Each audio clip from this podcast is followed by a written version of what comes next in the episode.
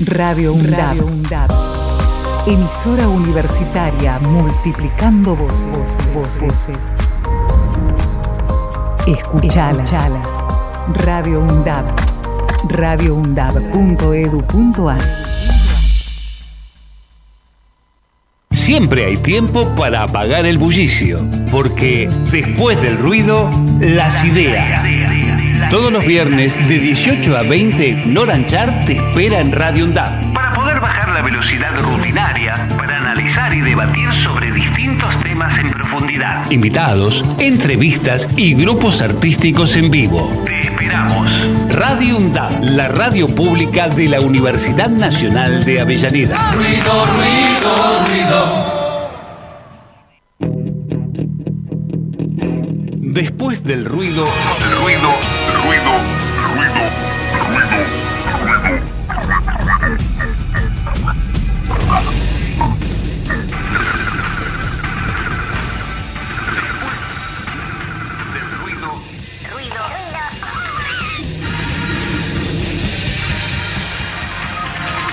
Después del ruido, las ideas.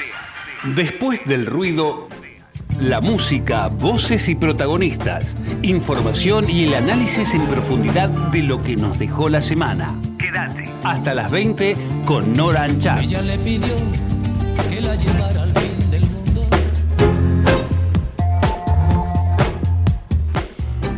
Muy buenas tardes, ¿cómo están ustedes?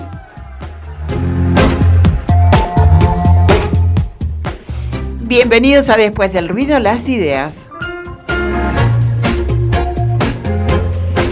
Hoy incursionamos por ruidos internacionales. Y la expansión de las ideas de derecha en el mundo. Reivindicaciones de dictaduras y el rol de los medios en esa propagación.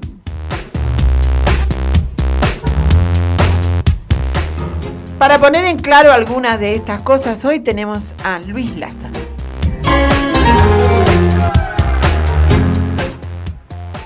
Después vamos a seguir hablando también, así, volando por el mundo, pero esta vez con Tati Almeida, madre de Plaza de Mayo, línea fundadora.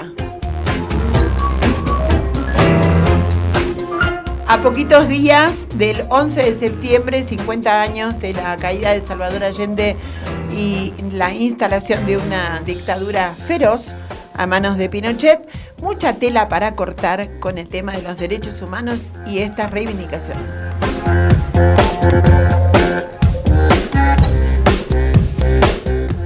Para cerrar, vamos a inaugurar la agenda de Avellaneda.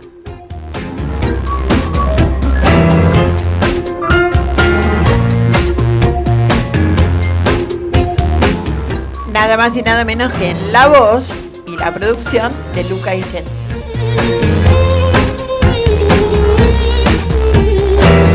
Un conocedor del lugar.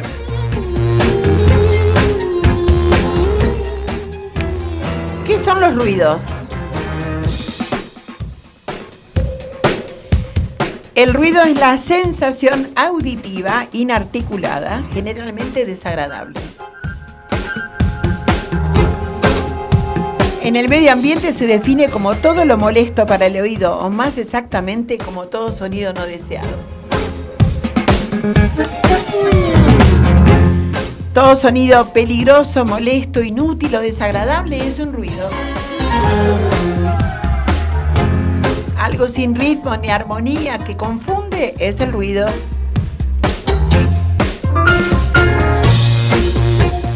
Alboroto, mezcla confusa de sonidos.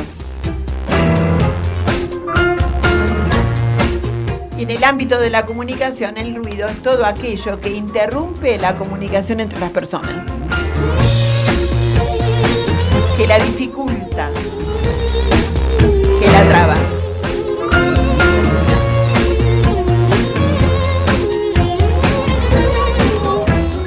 Por eso, después del ruido vienen las ideas. Hay tanto para decir, no sabes todo lo que encontré acerca de qué son los ruidos, frases en las que se, se se usan para el ruido, un montonazo. Vamos a ir de a poquito. Ahora te cuento. Una idea es una representación mental que surge a partir del razonamiento o de la imaginación. Según los estudiosos, está considerada como el acto más básico del entendimiento al contemplar la mera acción de conocer algo. Yo conozco y sobre ese algo tengo una idea. ¿Son buenas todas las ideas? No, pero el ruido no representa reflexión. Las ideas representan reflexión.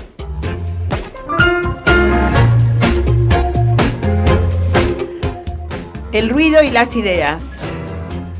Ahora estamos en unos tiempos de más ruidos que ideas, me parece a mí. Hay pocas ideas, algunas se eh, trasviestan las heridas, parecen que las ideas son eh, imaginaciones retorcidas del pasado que vienen y se transmutan. Pero bueno, vamos a ir tratando de ordenar ideas y de ir poniendo los ruidos en, en su lugar también, de esa manera. Eh, Dicen, y lo escuchaba el presidente de la Nación, que estamos todos casi psiquiátricos, que nosotros necesitamos medicaciones varias todo el tiempo.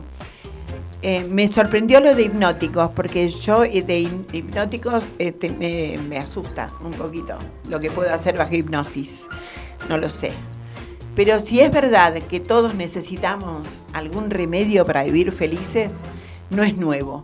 Allá por la década del cuarenta, así cantaba Tita Merello y te pedía, por favor, tranquilo, viejo, tranquilo.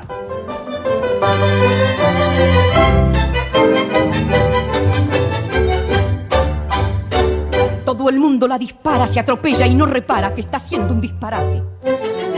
Todos gritan, aceleran y parece que tuvieran refusilos en el mate. Es un siglo de aspirinas, surmenalles y de lobos. Y a los que no están piantados, oh, se ve que les falta poco. Si tenés muchos problemas y buscas la solución, no te aflijas, anda vieites, porque en vieites dan razón. Tranquilo, a no agitarse, es peligroso desesperarse.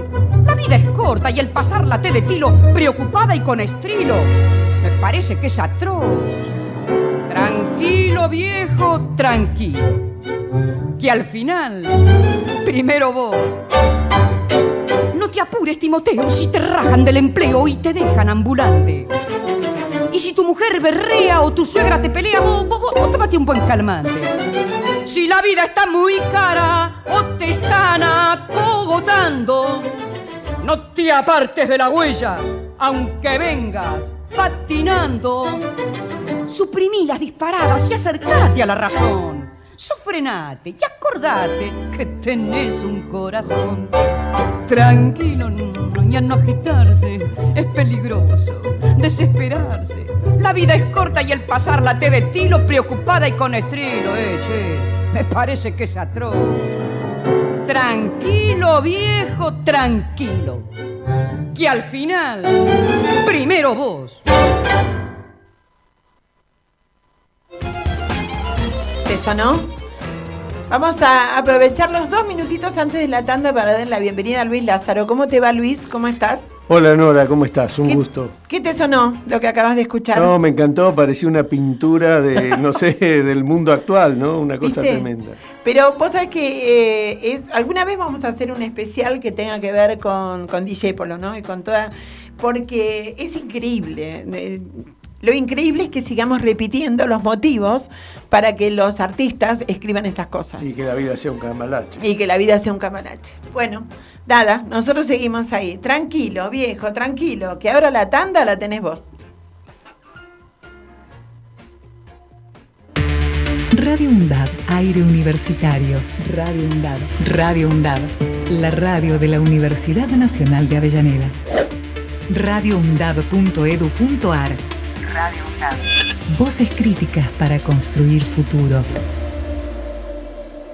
Inauguramos el gasoducto Presidente Néstor Kirchner. Con cientos de kilómetros de acero en manos de miles de trabajadoras y trabajadores, se construyó en tiempo récord la obra de transporte de gas más grande de los últimos cuarenta años. Energía que nos permitirá ahorrar divisas, expandir nuestro desarrollo, nuestro federalismo, nuestra soberanía y nuestro orgullo nacional. Gasoducto Presidente Néstor Kirchner. Mueve energía, mueve al país. Ministerio de Economía. Argentina Presidencia. Diálogo Internacional, el programa conducido por Atilio Borón, una producción de Radio UNDAV y Somos Radio A M quinientos treinta. Diálogo Internacional, con la participación especial de la periodista Telma Luzzani, junto a un equipo integrado por Paula Klachko, Federico Montero y Marcelo Rodríguez. Sábados de dieciocho a veinte horas. Repetición los martes a las dieciocho. Diálogo Internacional. Aruna. Asociación de Radiodifusoras Universitarias Nacionales Argentinas. Somos sesenta y tres radios en cada región del país. De este a oeste y de oeste a este. Somos radios universitarias. Somos plurales. De norte a sur y de sur a norte. Somos federales. Recorriendo todas las regiones. Somos Aruna. A todas las provincias. Comunicación Federal. Desde nuestras universidades. Somos Aruna. Aruna. Asociación de Radiodifusoras Universitarias Nacionales Argentinas. Radio UNDAV, emisora universitaria, multiplicando voces, escuchadas. Radio UNDAV, radio u n d a v punto e d u punto a r.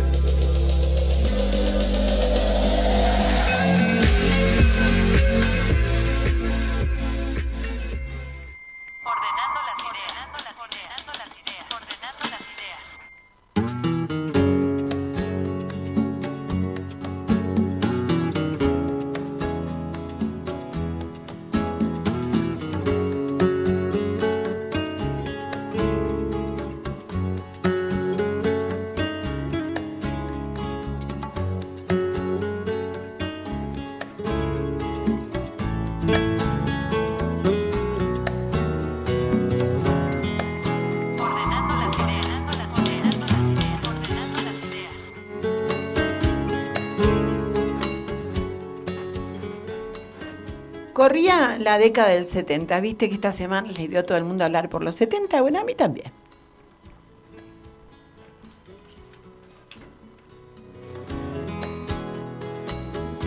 ¿Qué cosas pasaban en el orden internacional en la década del setenta?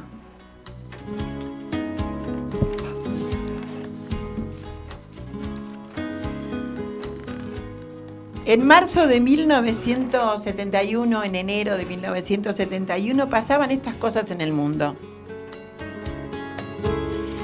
Ese año fue declarado Año Internacional de la Lucha contra el Racismo y la Discriminación Racial por la Organización de las Naciones Unidas. mil novecientos setenta y uno, y seguimos descubriendo América. Ese año los diarios consignaban que la población mundial había aumentado dos punto uno por ciento, el mayor aumento en la historia de la humanidad. Anwar Sadat reconoce la presencia militar soviética en Egipto. En Uruguay, los tupamaros secuestran al embajador británico Geoffrey Jackson. Lo mantienen prisionero hasta septiembre y lo liberan hasta cobrar rescate. En Bolivia, Hugo Banzer Suárez asalta el Estado Mayor. En Estados Unidos, Charles Manson es condenado a muerte por conspiración. En Uganda, Idi Amin, jefe de las Fuerzas Armadas, da un golpe de Estado y toma el mando presidencial. Líber Seregni en el setenta y uno funda el Frente Amplio. En Suiza, en mil novecientos setenta y uno, las mujeres obtienen el derecho de voto. Acá en la Argentina, en mil novecientos cincuenta y dos. Tiempos del socialismo para Chile. El presidente socialista Salvador Allende nacionaliza la banca privada. En España eran tiempos de dictadura y entonces se sanciona al cineasta español Juan Antonio Bardem, el padre del Bardem actual. Sanciona quiere decir que lo manda a una mazmorra por haber dicho palabritas contra el régimen franquista. En París es encontrado muerto Jim Morrison y ese mismo año pierde la vida Louis Armstrong. se celebra el concierto de Bangladesh, organizado por George Harrison, para recaudar fondos por la hambruna que sufrió esa región del mundo ese año. El veintiuno de octubre, el chileno Pablo Neruda recibe el Premio Nobel de Literatura. En los Estados Unidos, por segunda vez en su historia, el dólar estadounidense se devalúa de manera brusca. mil novecientos setenta y uno, la anterior fue la crisis del treinta. Nace Greenpeace.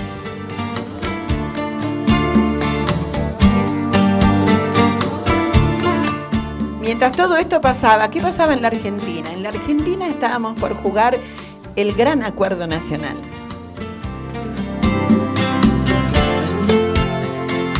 La propuesta política del dictador argentino Alejandro Agustín Lanusse en mil novecientos setenta y uno, en julio, la presenta frente al agotamiento del proceso que se dio en llamar Revolución Argentina, iniciada por Onganía en mil novecientos sesenta y seis. Lanusse anuncia el restablecimiento de la actividad política partidaria y, la con, y convoca a elecciones condicionadas, subordinadas a un gran acuerdo nacional, obviamente con la exclusión del peronismo, y el encuentro se llamaría la convocatoria a la hora del pueblo por parte del G A N. En noviembre de ese año, Perón releva a Paladino, que estaba al frente de la hora del, del pueblo, y pone al tío, a Héctor J. Cámpora. La propuesta de Lanusse despertó oposición tanto entre los generales como entre los peronistas y los liberales tradicionales. Los generales dijeron, encabezados por Marcelo Roberto, Roberto Marcelo Levingston, que era contrarrevolucionario Lanusse. Perón rechaza la propuesta y funda el Frejuli. En medio de las botas militares y la convulsión social aparece una variante de humor que fue una válvula de escape para fijar posiciones políticas. O no, simplemente una válvula de escape. Te voy a hacer escuchar algo que seguramente, si sos muy joven, no tenés ni idea, porque no es algo que se dé demasiado.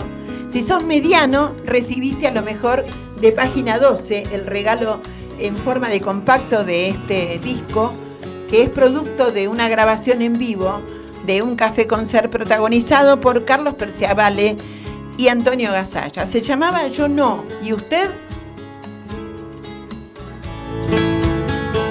Ese título críptico que nadie sabía muy bien de qué se trataba, Yo No, ¿y usted?, respondía a una campaña del régimen de la dictadura de Lanusse, que eran unas, hoy se llaman stickers, en aquel momento eh, le decíamos como de calcomanías, que se colocaban en los autos, en los colectivos, en las puertas de las casas, en todo lado, manos eh, presurosas de apoyar a la dictadura, que decía, yo quiero a mi país. Y usted, Perciavalle y Gasalla le decían, yo no. ¿Y usted?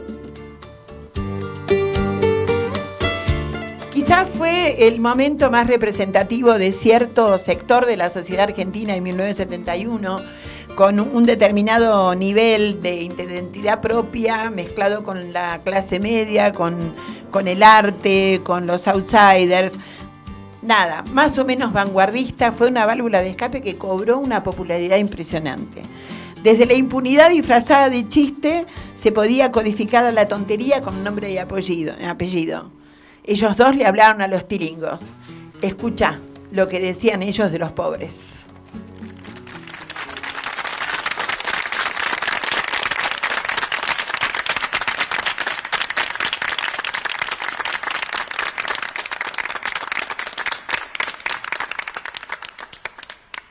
¡Qué barbaridad!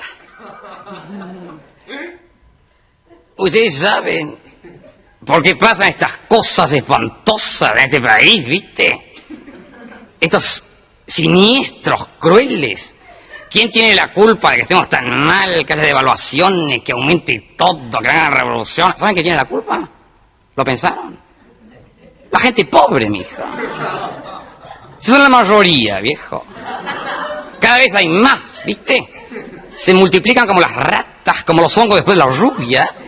Esa gente de lo peor, porque te digo una cosa. Vos, rubiona, ¿Alguna vez viste un pobre de cerca? ¿Ah, sí? Vos sabés que yo una vez vi uno, mija. Y me tuve que analizar dos años del shock que me produjo, te juro. Vos no sabés lo que son. Es gente espantosa, ¿viste? Para empezar, es gente más feos que la mierda. Horrorosos. Siempre vestidos con esos colores tan deprimentes, ¿viste? Marrón tierra, negro caca, tornasolado, ¿viste? Cosas asquerosas. Esas mujeres pobres, llenas de callos, juanetes, bañonas, ¿viste? Con el pelo batido. Esas medias de nylon cortonas, ¿viste?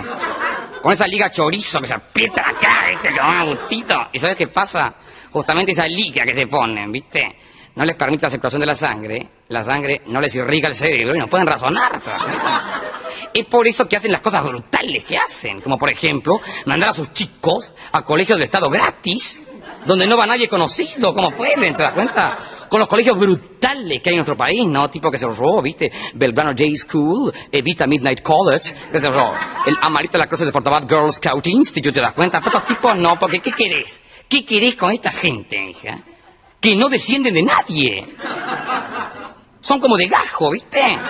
Te juro. Vos sabés que ese pobre que robí, fíjate que me dijo que descendía de Sarmiento, ¿te das cuenta, mija? Sarmiento, el único prócer cache que hay, que hay Sarmiento. Estaba allá, ¿viste? Con la vieja en La Rioja, bajo, bajo la enramada, con la Anita todo el tiempo, un papelón, Sarmiento, ¿verdad? Lo que pasa es que hay gente, ¿viste? Que tiene la mentalidad al revés. Porque decime una cosa, ¿alguien conoce a un pobre que hable inglés, que hable francés, que viaje a Europa, que sepa lo que es un traveler check? No tienen ni idea, ¿eh? Están en contra de todo, no compran autos, ¿te das cuenta? Después quieren que progrese la industria pesada del país, se quejan por todo, no comen carne, se chillan por la veda, comen unos guisos inmundos en una lata asquerosa, porque hay gente resentida social, ¿te das cuenta?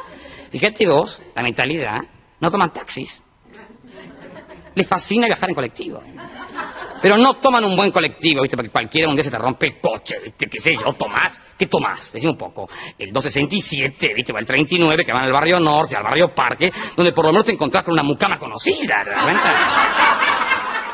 Pero estos tipos, fíjate que no, les encanta tomar el cuatrocientos siete, el quinientos veinte, esos números deprimentes, ¿viste? Que van allá a Villa Ortuza, Villa Caraza, Villa Sorete, mira, porque les encanta, les fascina vivir en el Culimont, ¿te das cuenta? Y eso no es bastante, además de todo, fíjate vos, la mentalidad, quieren cambiar todo el orden establecido, no puede ser. ¿Saben lo que digo yo? No les gusta el país como está, están en contra, no les gusta, que se vayan, mija, que se vayan. Una amiga mía dice, sí, pero si se van, a, si se van, ¿quién va a hacer el trabajo? Eso yo. Que dejen todo hecho y se vayan, ¿te das cuenta? Mira, que se vayan a Rusia, que tanto les gusta. ¿Cómo les puede gustar ese país tan deprimente? Donde todo el mundo habla ruso que nadie entiende, ¿viste? Ese país con esos dirigentes tan poco fotogénicos, esos gordos. Lo que era la mujer de Khrushchev, ¿te acordás? Oíme. Ileana Jinglebelles Berusca, la tipo, ¿te das cuenta? Esos tipos, ¿viste? Que no hacen sport d'hiver y tienen catorce meses de invierno, ¿te das cuenta la mentalidad? Yo te digo, con la cantidad de nieve que tienen los rusos, yo ya hubiera hecho que cerró, como, ¿viste? dieciocho cortinas de ampezzo, ¿viste? Pero ellos no, mijito, cortina de hierro, pa' joder, la calidad que tienen. Mirá, vos sabés que es mucho más serio de lo que parece. Yo estoy asociado a una cosa brutal que se llama la Alianza contra el Progreso, ¿viste? Que está la mejor gente, ¿no? Que tiene como objetivo fundamental detectar a los pobres, ¿viste? Y separarlos porque la pobreza es muy contagiosa, te digo, ¿no? Y para diferenciarlos hemos inventado un test brutal que yo se los voy a enseñar para que ustedes lo apliquen, viste, con sus amigos, empiecen con sus padres porque nunca se saben, ¿no? Para estar bien tranquilo. Yo no quiero elegir a nadie de ustedes porque pasa que yo sospecho, viste, que es antipático, pero le voy a pedir, por ejemplo, a usted, que está ahí, sáquese la mano a la nariz, ¿quiere? A usted, vale. A usted que elija a alguien que le parezca, viste, medio rastacuer, medio pobretón, viste. Elegí libremente, te vamos a proteger, no te preocupes. Elija a cualquier. ¿Aquel? Yo no tengo nada que ver, querido, ¿eh? Lo eligió la señora. A ver, querido, repita lo que yo le voy a decir. El caballo ya tanto, que no era criollo, va a estar yo en Japeyú.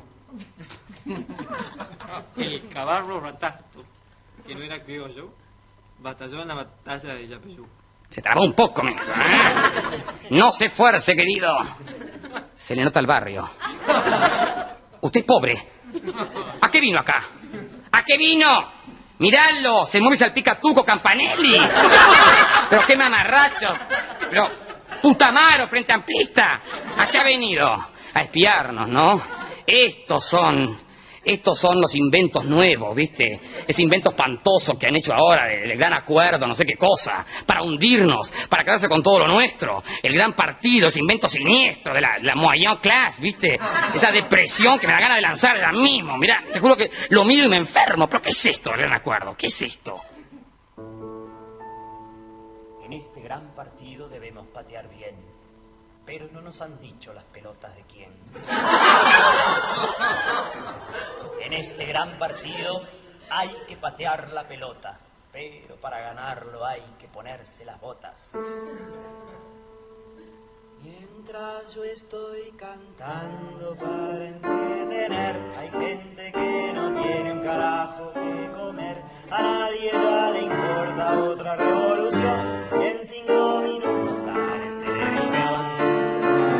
Los viejos maquiavelos revuelven en la mierda para ver si conviene la derecha o la izquierda. Y cuando se encuentre la salida política, la gente no saludará, pues estará raquítica. Y no hay que ilusionarse porque hay un montón que están haciendo cola para ir al sillón. La inflación y la veda o el retorno anunciado son distintos fideos con el mismo estofado. Si siguen allí sentados estúpidos burgueses, siempre las Malvinas serán de los ingleses. Más podemos estar tranquilos con esta suerte perra, pues somos un país joven y no tuvimos guerra.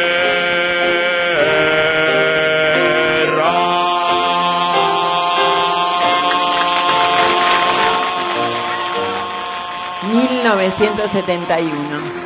once años después, esa última frase no tendría más vigencia porque tuvimos guerra en manos de otra dictadura. mil novecientos setenta y uno. Antes, tranquilo, viejo, tranquilo, mil novecientos cuarenta. Antes, mucho antes, Gardel con Pan, que era una, una milonga anarquista, en donde alguien reclamaba por el pan. Y entonces se prohibieron esa canción. ¿Qué quiero decir con esto? ¿Que nos deprimamos? ¿Que vayamos a por los tranquilizantes y los hipnóticos? No, quiero decir que la sustancia del conflicto de la pobreza y la sustancia del conflicto de la no solución, la verdad que lo venimos arrastrando hace mucho tiempo y nos muestra de esta manera la cultura. Y fíjate que todo esto que se dice con una tremenda y talentosa ironía, todo lo que se podía decir en una dictadura con humor, porque no se atrevían. Lo censuraron, le cerraron dos o tres veces algunos de los sótanos en los que funcionaban, pero finalmente esto se impuso. Hoy hay otras voces que dicen que la solución para los pobres la tiene la dolarización. Escúchate a Daniel Epstein. La dolarización es una medida que beneficia a los más pobres. Defi ¿En qué? Beneficia ¿En al asalariado, porque van a poder ¿Qué? ahorrar, no van a tener que pagar el impuesto inflacionario. Esto es una medida que pone a los más pobres en el mismo nivel de los más ricos, porque los más ricos hoy tienen la capacidad de evadir el impuesto inflacionario, no tienen que pagarlo, y además tienen ahorros en dólares, con lo cual cuando el dólar se dispara están mejor, porque tienen, tienen más capacidad de compra en pesos. Entonces, digamos, la, la dolarización en realidad lo que hace es igualar las oportunidades y permitirle a los sectores de menos ingresos, primero ahorrar, porque hoy no se puede ahorrar, porque si los precios aumentan diez por ciento en lo que va del mes, yo gané cien a principio de mes y a fin de mes no puedo comprar la misma cantidad de bienes que a principio de mes. Entonces, convengamos algo, y, y esto está obvio, en, en Ecuador el salario promedio hoy es quinientos cincuenta dólares por mes.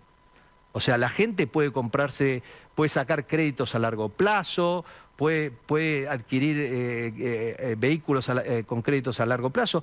Hay, hay unas ventajas. Hoy no hay crédito en la Argentina, no se puede tener crédito con una tasa de inflación como la que tenemos nosotros. Ecuador igual eh, tiene un altísimo porcentaje de la población en situación de vulnerabilidad, ¿no? Ahora está sin duda, una, una sin enorme duda. crisis, por eso digo... Sin duda, es, tuvo diez años de populismo correísta, no nos olvidemos. Pero, pero por eso es pero importante la gente está para, mucho no, mejor, para no igualar con esas recetas gente, mágicas, decir que no, no, no es perdón, que se radica el ya, problema. Ya, ya dijiste dos veces, primero atajo y después recetas mágicas. Esto no es ni un atajo ni una receta mágica. Esto es una herramienta que parte del reconocimiento de una realidad, que hoy tenemos mucho más dólares billetes en la economía que pesos. Estamos dolarizados, somos una de las economías más dolarizadas del mundo. La cantidad de billetes dólares que tenemos en la Argentina es de la más alta del mundo. Entonces, partamos de la base que ya estamos dolarizados y esa realidad hace que sea mucho más difícil para las autoridades bajar la inflación, porque hay una masa monetaria que no controlan.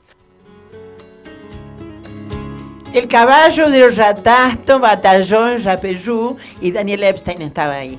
Hubiera pasado la prueba, la prueba de la ironía de, de, estos, de estos talentosos de Gasalla y de eh, Perciavalle. Ahora, si esa ideología continúa, como yo eh, decidí que este, este editorial va a tener que ver con el humor y ordenemos ideas, pero con humor, volvamos a volver unas décadas atrás y nos vamos a ir otra vez a la década del setenta, algo ayornado, porque lo hizo también en los noventa y lo hizo ahora. Vamos a escuchar el consejo que le da Nacha Guevara a todos nosotros, que nos da en, en el marco de encontrar algún tipo de tranquilidad cuando tenés los Daniel Epstein de la vida sobrevolando tu casa, tu vida, tu comida.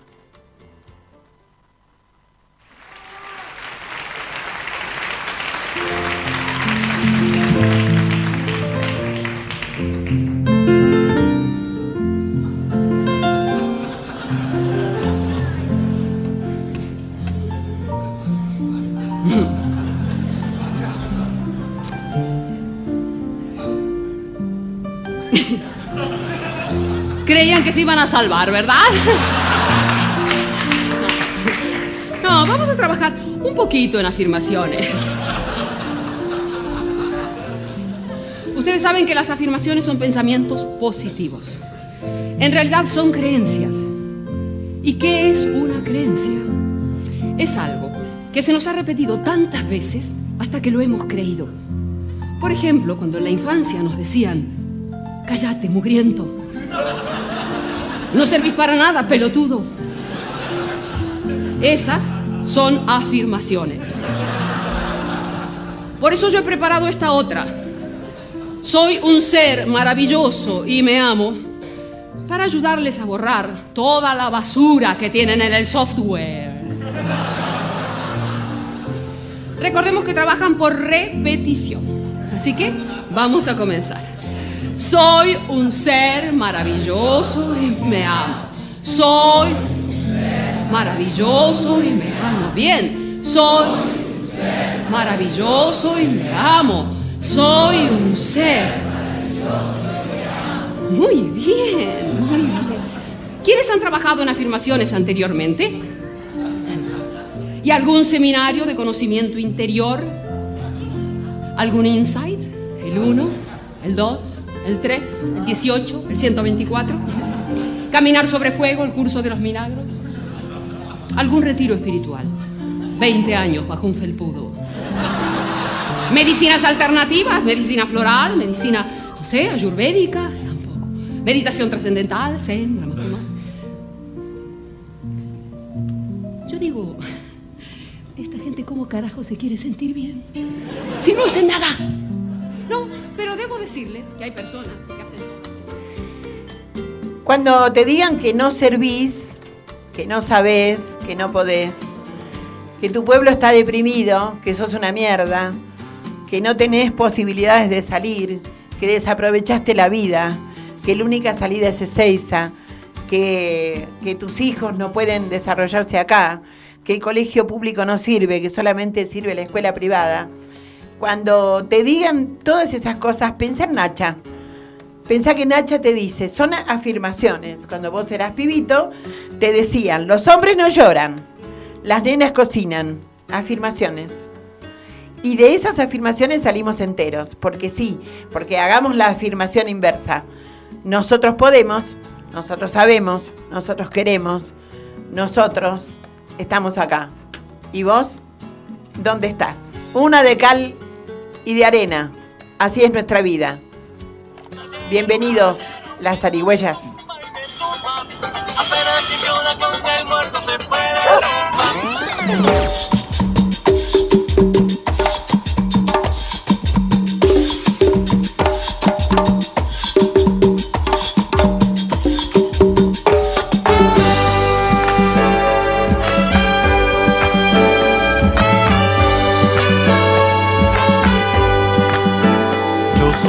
barrio donde la queja se enciende con insatisfacción.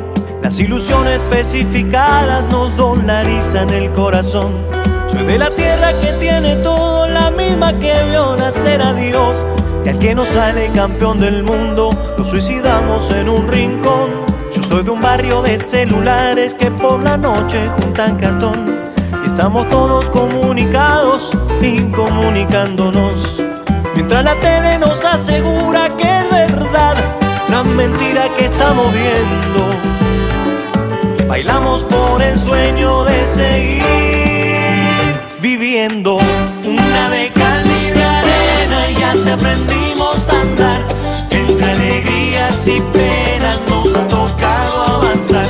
Una de cal y de arena, lágrimas, sangre y sudor. Se forma la mezcla buena para proteger.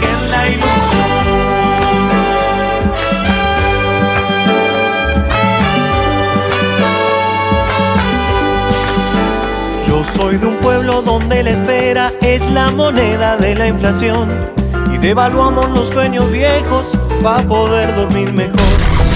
Cuando la vida se hace difícil damos lugar a que afloren los sentimientos. Luchamos por las ganas de seguir viviendo. Una de cal y de arena y así aprendimos a andar. Entre alegrías y penas nos ha tocado avanzar.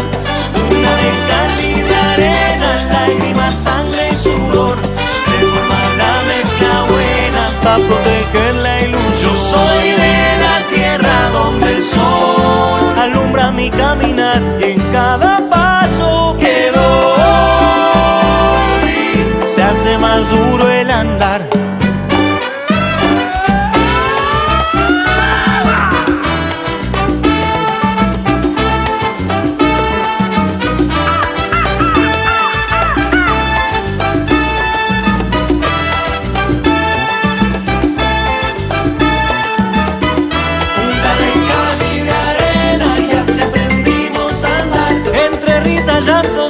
Y fracasos, todavía sigo caminando, sigo cantando. Una de cal y de arena y así aprendimos a andar. El barrio me enseñó lo que es la vida, con su música, su gente, su poesía. Una de cal y de arena, una de cal y una de arena, entre alegrías y penas. Barrio que lucha, barrio que espera. Una de cal y de arena, entre el frío del invierno y el calor de primavera. Está buena pa' proteger.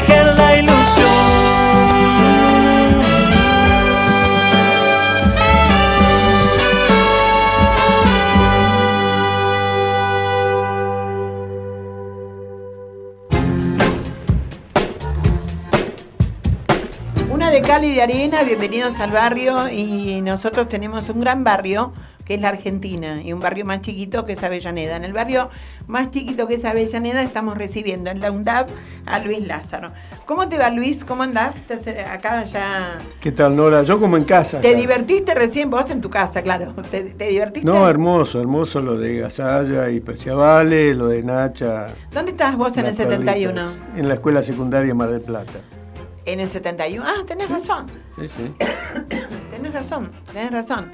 Yo estaba egresando, o sea que vos estabas en la escuela todavía, porque tenemos un año de diferencia, por eso. Tal cual. Este... Época de meterse los pelitos atrás de la oreja, de hacer claro. la ¿Cómo era Mar del Plata en el setenta y uno? Hermosa, una ciudad este, pujante, repleta de vida. Eh, te imaginás que la rata era ir a la playa con, con la pelota. Pero la idea de, de este, la política, ¿te cruzaba ya por la cabeza? En, en ese momento estábamos todos, este, y, y, y la alusión que te hago de respecto del pelo y todo lo demás tiene que ver con las pautas represivas de la dictadura de entonces, sobre una juventud que empezaba a rebelarse, que empezaba, digamos, ese fue el momento de organización de los centros de estudiantes, de empezar a agrupar a los compañeros este, para ver de qué manera se afrontaba la salida de la dictadura. Así que, este, bueno, por ahí estaba la cosa. En setenta y uno, en, en Mar del Plata, ¿se visualizaba que salía la dictadura, que estaba de salida? Sí, claramente, y vos lo, lo estabas leyendo recién, este, la época de la Hora del Pueblo, la época del Frejuli, la gestación sí. de herramientas de, de la política, de organización, es el tiempo de empezar a juntarse, a organizarse, a militar en política. Este, y era como, digamos, un, un imperativo para toda la juventud de la época. Como este programa, porque la UNDAV es un programa que tiene una frecuencia radial, pero que también se escucha por las redes y después nosotros lo, lo distribuimos y demás, yo recibí, te digo, algunos mensajitos de afuera, de Ajá. gente que lo escuchó en diferido después en otro momento y le gustó el programa, le encantó como había cantado este, Amawi, Rodolfo Amawi, sí, cantó un fado acá. No te voy a hacer cantar, porque no, no trajiste estoy, la guitarra. Estoy afónico además, sí. Pero yo les cuento que sí, él, él canta mucho mejor que el presidente todos los temas de la década del setenta. Con la, con la guitarra. No me di cuenta, ¿eh? De hacerte venir. Epa. Igual, mándate un tarareo. No, no, no estábamos para eso. No, no está la garganta. No está la garganta no. Porque nosotros estamos siempre para la fiesta. Viernes, último día de la semana, muchas horas de clase, queda poca voz. Cuando dice que da muchas horas de clase es porque la da en muchísimas universidades. No solamente está aquí en la UNDAV, también está en la tres de febrero, también está en la Universidad de Moreno. Es periodista, ha publicado en el país y en el exterior, autor de varios libros, todos relacionados con el tema de la comunicación y su problemática, en lo que tiene que ver con la discusión con el poder, la disputa de poder que se da alrededor de la comunicación. Se desempeñó en algún momento como coordinador general a cargo de, de la Autoridad Federal de Servicios de Comunicación Audiovisual, el AFCA. También estuvo en ENACOM. Eh, ya dije en todos los lugares que es docente, coordinador de posgrado en T V Digital y Nuevas Plataformas. ¿En La Matanza? ¿Seguimos en La Matanza o eso fue antes? No, ese ciclo terminó. Estamos ahora trabajando en una maestría en Gestión de Tecnología de la Información y la Comunicación aquí en la UNDAV, que está en pleno proceso de preinscripción, así que aprovecho para pasar el chivo. ¿Es esto que el director eh, Investigación Nuevas Tecnologías de la Comunicación? Ah, no, esto es en la defensa. Claro. En la defensa. Lo, esto lo hiciste en el dos mil nueve en la U T N. Exactamente, en tiempos de Nilda Garré como ministra de Defensa, y tuvimos ahí la posibilidad de desarrollar un, un área de nuevas tecnologías y tecnologías de la comunicación aplicadas a cuestiones de la defensa nacional. Es eh, autor de La Batalla de la Comunicación, de los tanques mediáticos a la ciudadanía de la información, dos mil once. Miembro fundador de la Coalición por la Radiodifusión Democrática, recuerdo esos momentos de funda fundantes.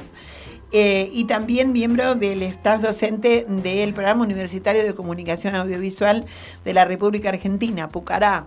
Eso también fue parte de tu historia. Corredactor de la Ley de Servicios de Comunicación Audiovisual. Me quedé sin poder hablar con, con tanto currículum. Si tienen un vasito de agua por ahí, no saben cuánto, se los voy a agradecer. Eh, Luis, en estos tiempos tan complejos, tan, tan, tan complicados, estamos viviendo eh, algo que lo, por eso yo ponía mi editorial en el contexto internacional, porque nada está separado de nada, más allá de los resultados adversos de las globalizaciones. La verdad es que la globalización ha sido y es, eh, o sea, lo, el mundo ha sido y es este, un contexto en el que uno se, se mueve. Hoy por hoy estamos nosotros muy atentos a todo lo que se ha hablado del revival setentista a favor, en contra, las cuestiones, las redes han sido un poco escenario de una discusión que yo creo que no tiene mucho sentido, pero no importa. Digo, esto ha pasado esta semana. Pero está pasando en el mundo.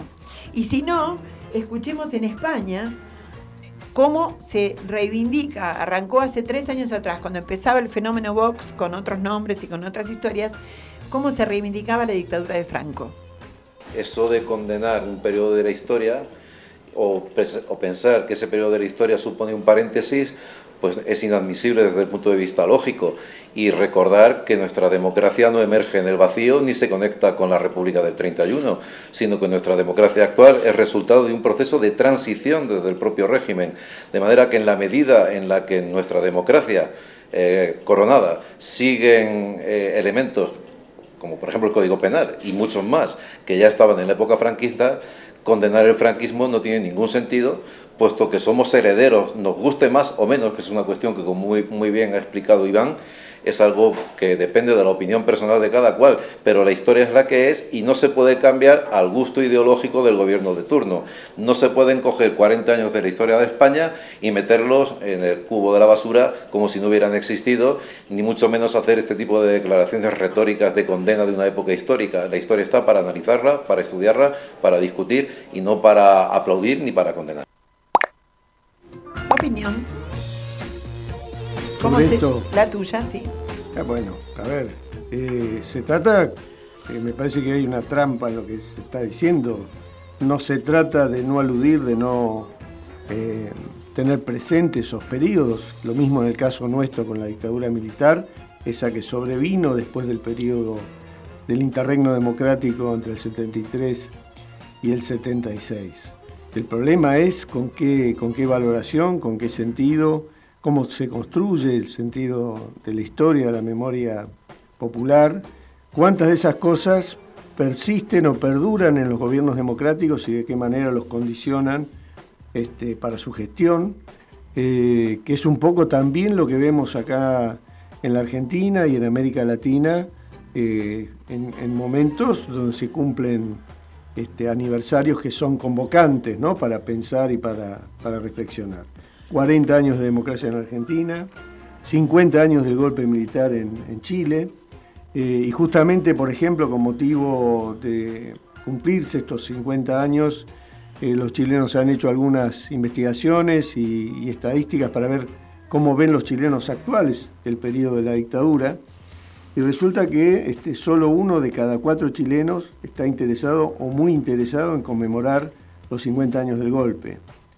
Según una encuestadora que es Pulso Ciudadano, las tres cuartas partes considera que el golpe divide a los chilenos. Y fíjate esto, ¿no?, este dato que me parece que es eh, súper preocupante. El cuarenta y cuatro por ciento piensa que un golpe de Estado se justifica dependiendo de las circunstancias que vive el país, ¿no? Entonces, acá aparece esta teoría de cuanto peor mejor, que es este discurso, ¿no?, sobre el que se montan eh, varios intentos que tienen que ver con, con un negacionismo, no solo respecto de las políticas que en su momento pudieron implementar regímenes como el de Franco en, en España, o la dictadura militar en Argentina, o Pinochet en Chile, sino porque además este, de los motivos ideológicos de esas dictaduras, eh, indudablemente terminaron convirtiéndose en procesos de terrorismo de Estado eh, y que por lo tanto no pueden ser juzgados solamente como si fueran procesos políticos. Hay crímenes de por medio, hay este, escenarios eh, que deben ser abordados por las nuevas generaciones, eh, porque si no, efectivamente, el riesgo eh, que tenemos es que estos procesos vuelvan a repetirse. Y hay bases económicas, además, que nos ligan, pero yo te quiero hacer escuchar, a ver qué dicen los chilenos pinochetistas. Y como nosotros lo consideramos como el libertador de Chile, de la segunda independencia, de la independencia de la Unión Soviética, en el año mil novecientos setenta y tres, específicamente el glorioso once de septiembre, nosotros queremos mantener firme su legado, queremos mantener su figura, porque para nosotros es muy importante, como insisto, en, en el segundo libertador de la patria, y eso se debe mantener por más que la prensa quiera mentir y cambiar la historia, los medios, a través, incluso los, los profesores en el, en el adoctrinamiento que se da en los colegios. Nosotros estamos conscientes de que antes de, de mil novecientos setenta y tres, del once de septiembre, aquí había un gobierno eh, presidido por un agente de la K G B y que estaba llevando el país a una dictadura irreversible como lo vive hoy Cuba, y sesenta años en, eh, o sea, y sesenta años en Cuba y veinte años en Venezuela. Gran parte de la gente que está acá, yo ya la he visto en varias ocasiones, porque están todos movilizados prácticamente desde octubre y los que no desde noviembre. Así que primero estamos como Eh, fuerza que está haciendo la resistencia contra la insurrección, pero también estamos celebrando el natalicio de Pinochet, que por lo menos para mí fue el héroe del siglo veinte de Chile y es uno de los libertadores que tenemos en la patria. El año setenta y tres, que nosotros estábamos en las calles, yo era joven en esos años, luchando ahí, eh, nos trataron harto mal, sufrimos harto, hasta que nuestro general se decidió y, no, y arre, o sea, puso orden. Y de ahí, fieles hasta la muerte con él, porque nos quitó todo el sufrimiento. Nosotros teníamos niños chicos, no había que comer, las colas, Eh, o sea, puro sufrimiento, puro desorden, igual que ahora. Quiere decir que los delirios de grandeza de algunos personajes pueden más que la voluntad popular o que las decisiones que toma el soberano cuando, cuando va a votar. Y otro problema son las noticias falsas, ¿no? Y hay que empezar a hablar de las noticias falsas, más en una época atravesada por sistemas de, de, este, cada vez más eh, poderosos, ¿no?, de circulación de noticias falsas. Y en este caso, por ejemplo, está documentado, en el caso de Chile, con veinticinco mil documentos, las manos, las huellas digitales de la C I A en todas y cada una de estas acciones que desembocan en la caída de Salvador Allende. Recordamos, ¿no?, una, una película que fue muy fuerte en la década del noventa, creo, finales de los ochenta o noventa, eh, que es Missing.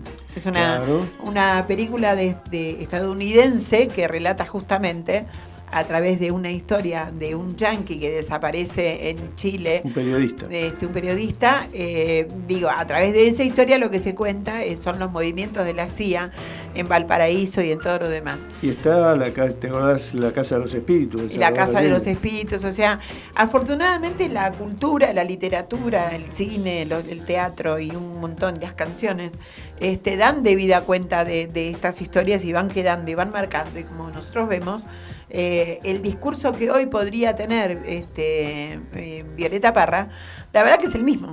Sí. Porque podría volver, si yo en este momento te pongo una canción de Violeta Parra y te digo, ¿qué era el Santo Padre? Bueno, el Santo Padre este, nuestro se está portando bien, después vamos a hablar con Tati Almeida del Santo Padre. Pero este, digo, esta, esta historia, quiero reivindicar algo yo, porque a mí me parece que hay una categoría que se da en la... en la democracia chilena, que a nosotros nos falta. Nos ha faltado en todos estos eh, cuarenta años de democracia, nosotros hemos eh, tenido esta falla, y es el presidente Gabriel Boric y los exmandatarios Eduardo Frei Ruiz Tagle, Ricardo Lagos, Michelle Bachelet y Sebastián Piñera firmaron un documento en el día de hoy, Eh, titulado Por la democracia siempre, compromiso impulsado por el Ejecutivo en el marco de la conmemoración de los cincuenta años del golpe de Estado de mil novecientos setenta y tres.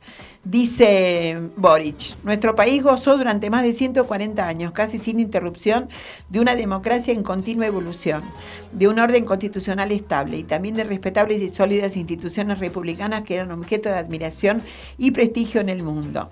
En la misma línea el documento continúa. Al cumplirse cincuenta años del quiebre violento de la democracia en Chile, que le costó la vida, la dignidad y la libertad a tantas personas chilenas y de otros países, queremos, más allá de nuestras legítimas diferencias, comprometernos en conjunto a cuidar y defender la democracia, respetar la Constitución, las leyes y el Estado de Derecho.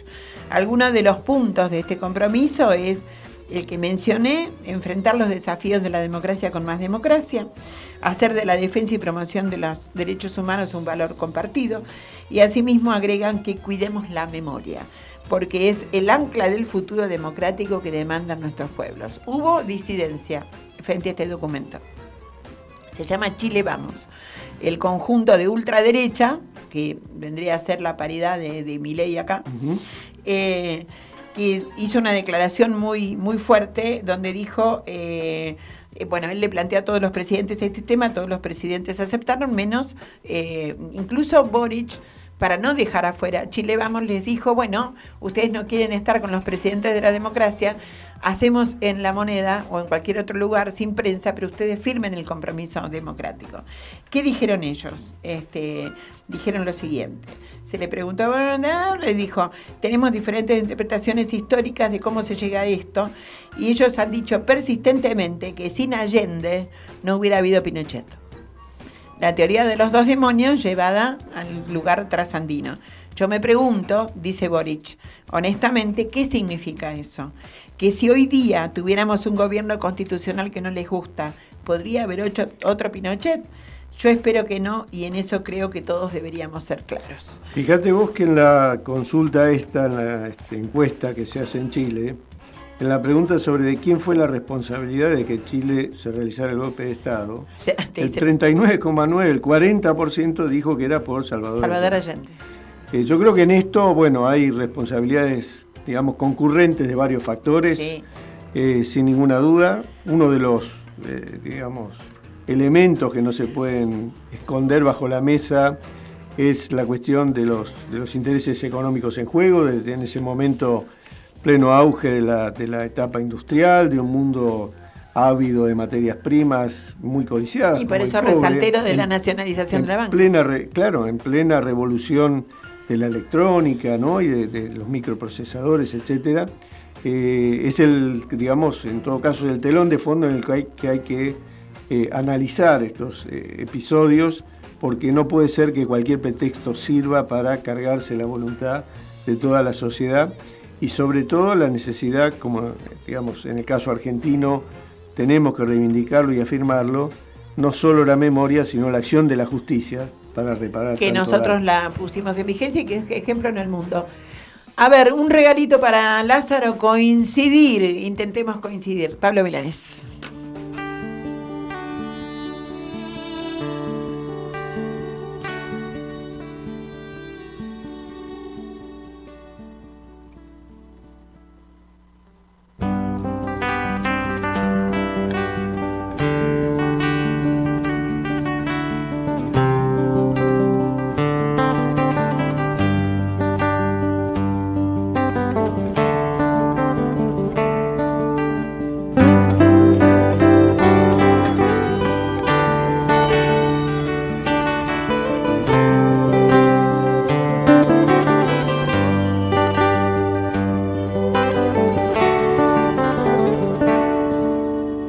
Vecino de este mundo por un rato, y hoy coincide que también tú estás aquí. Coincidencias tan extrañas de la vida, tantos siglos, tantos mundos, tanto espacio y coincidir.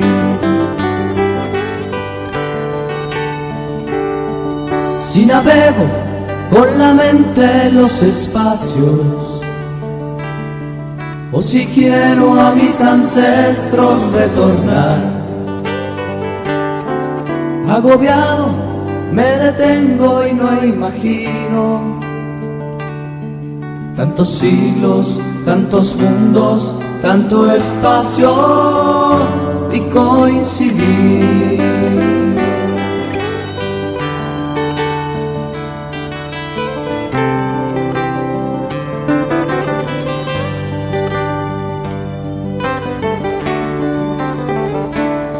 Si en la noche me entretengo en las estrellas y capturo la que empieza a florecer, la sostengo entre las manos, mas me alarma tantos siglos, tantos mundos, tanto espacio y coincidir. Si la vida se sostiene por instantes, y un instante es el momento de existir.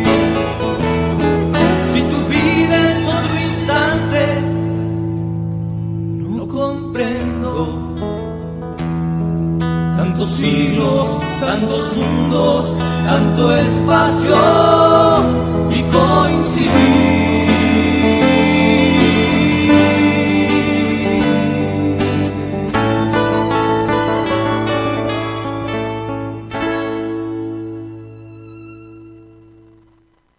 Radio UNDAV, multiplicando voces.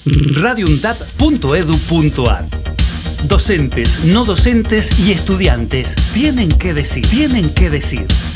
Radio UNDAV. Década. Empezamos a hablar antes que la UNDAV, pero nos pusimos nombre y apellido el siete de mayo de dos mil doce.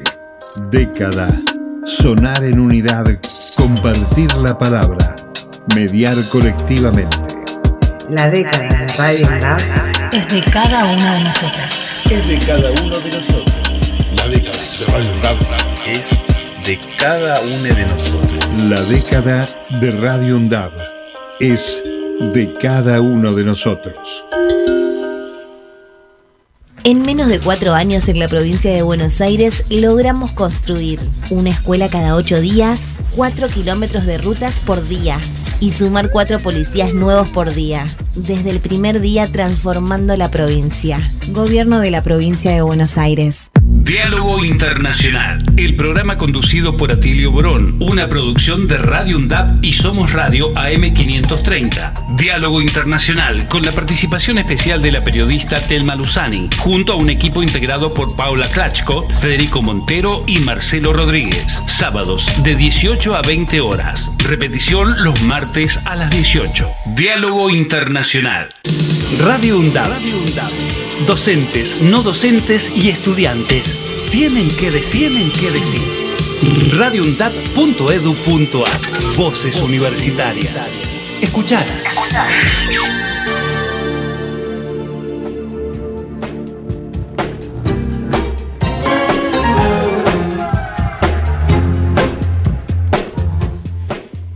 Y no podía faltar el muchacho del peinado amarillo. También en un peluca tienen en Estados Unidos. Eh, escuchemos a Trump, a ver. Vamos a derrotar el culto a la ideología de género y reafirmar que Dios creó dos géneros, llamados hombre y mujer. No permitiremos que hombres compitan en deportes femeninos, ya que cuando lo hacen, ustedes saben lo que pasa. Vamos a salvar la dignidad de las mujeres y vamos a salvar los deportes femeninos. Lo que hacen es ridículo. Y bueno, te lo puse con el, con el tema de la ideología de género y de, de este, esto, que es muy fuerte, ¿eh? Te digo, eh, hay mucha gente que lo levanta como ideología de género, lo que significa la igualdad de derechos. Es una cosa muy impresionante. A veces eh, uno se, se sorprende cuando vas a dar capacitaciones en algunos lugares y demás, cómo hay más de eso de lo que los medios lo consignan. De todos modos, eh, como para ir cerrando antes de que entre nuestra Tati, eh, me gustaría que dijeras cuál es el rol que vos ves en la diseminación entre la gente joven, porque yo creo que la gente de nuestra edad y para abajo tiene absolutamente otros argumentos para volverse, para ser pinochetista, para hacer lo que sea. Digo, hay un componente como más de, de ideología o de vivencia o de lo que fuere. Pero cuando no viviste nada de eso y tenés veintipico de años, como alguna de las voces de los chilenos que yo tomé, y reivindicaban esta historia, entonces ahí digo, ¿dónde está la formación? Hablaban de, hablaban de, este, ¿cómo se llama? De, de adoctrinamiento en los colegios, ¿no? Los chilenos. Entonces, cortito, redondeame el pensamiento que vamos a, a Tati y después seguimos con... Bueno, lo del adoctrinamiento es un caballito de Troya que lo tenemos en la Argentina también, que es, digamos, la enseñanza de la historia desde una perspectiva democrática y una perspectiva comprometida con derechos, valores humanos, que son los problemas que tienen estos personajes, como Trump, como Bolsonaro, como habrá tenido Pinochet, digamos, son lógicas binarias, destructivas, que llevan, digamos, a que los jóvenes, en este caso, ante el desencanto democrático que tiene fundamentos, que tiene una razón de ser por la falta de satisfacción de las expectativas, ofrecen alternativas de este calibre que después terminan costando mucho más caro. Bueno, y ya está enganchada para hablar a alguien que... Para mí, en lo personal, a lo largo de eh, los últimos años, lo, no los últimos, muchísimos años, en la democracia ha sido la madrina de casi todos mis proyectos periodísticos. Siempre le pedí la, la bendición mamasa y ella estaba ahí para darla. Pero además es alguien que para todos ustedes es una mujer de pensamiento, por sobre todas las cosas, una mujer de lucha, pero es una mujer que piensa. Y yo lo que más respeto en Tati Almeida es justamente su calidad y su cualidad de gente que se anima a discrepar y que se anima a pensar. Tati Almeida, madre de Plaza de Mayo, niña fundadora, bienvenida a Después del Ruido, las ideas. Y a vos te tocan las ideas. ¿Cómo estás? ¿Qué tal? ¿Qué dice mi hija putativa? ¿Cómo está? Muy bien. Muy y bien. nuevamente, nuevamente, felicitaciones por el nuevo programa. ¿Y qué título, Beja, eh? ¿Te gustó? Sí, me gusta, me gusta. Está bueno. Ya lo creo. Sí, yo creo que está bastante bueno. Bueno, yo le voy a decir que ustedes están acostumbrados a escucharla a Tati, que todo el mundo la atrapa en la coyuntura, la atrapa en un montón de situaciones, porque la verdad que nos urge permanentemente una opinión sobre cada situación que pasa. Pero eh, a, apoyándome en la enorme cantidad de años que hace que la conozco y que estoy al lado de ella en distintas circunstancias, muchas de ellas de militancia, les quiero contar que Tati es una de esas madres que, por ejemplo, habló y dio un discurso en la Asamblea Francesa frente a, la, a todos los diputados y los senadores y demás de la República Francesa. Les quiero contar que Tati viajó a Turquía para apoyar a las madres que peleaban en contra del autoritarismo del gobierno turco. Quiero decirles que también ha hablado en, en Italia y en muchísimos países donde ha ido a llevar lo que es nuestro pensamiento, además de eh, la causa de los derechos humanos y de los detenidos desaparecidos, pero ha ido a llevar un pensamiento que no la ha dejado afuera, que ha absorbido de todo eso, y uno de los últimos viajes que yo recuerdo como significativos fue la visita y la conversación con Francisco, con el Papa Francisco. Es en ese contexto, Tati, que te quiero preguntar. Hoy por hoy estamos todos hablando de que en Chile hablan de Pinochet, que Vox crece en España, que eh, el fascismo está en Roma, Eh, bastante personificado en la, en la este, gobernadora y demás. Eh, sí, decime. No, pensé que me ibas a apostar. Estoy con Luis Lázaro, después te saluda. Eh, Escúchame, eh, Nori, Nori, Nori. Sí. ¿Podés hablar un poco más lento, mi amor? Bueno, dale, dale, dale. Yo para dejarte espacio a vos. La pregunta es, la pregunta es, con tu experiencia internacional, con tu experiencia internacional y de haber hablado con todos esos pueblos, ¿cómo explicas que en este momento haya esos brotes de derecha institucional a través del voto en tantos lugares del mundo? Bueno, sí, además de que en todas partes del mundo, lamentablemente, la derecha está estaba agazapada y ahora es como que mostró realmente, Dios mío, la hilacha. Entonces, y no nos íbamos a escapar nosotros desde ya. Así que realmente, Nori, es preocupante a nivel mundial, pero sobre todo, querida, que acá en la Argentina esté pasando lo que está ocurriendo. Así que esto tenemos que estar muy atentos y muy firmes y unidos, unidos, no de palabra, sino con los hechos. Bueno, por ejemplo, una demostración, pienso, muy importante fue los otros días, porque demostramos lo que siempre hemos dicho, que un pueblo unido jamás será vencido. Porque vos fijate, Nori, que las movilizaciones estábamos totalmente chatas, desmovilizados completamente. Pero por eso, cuando esta persona siniestra, porque ¿sabés qué, Nori? Las cosas por su nombre. Uh-huh. Esta mujer, futura vicepresidenta, se ha presentado.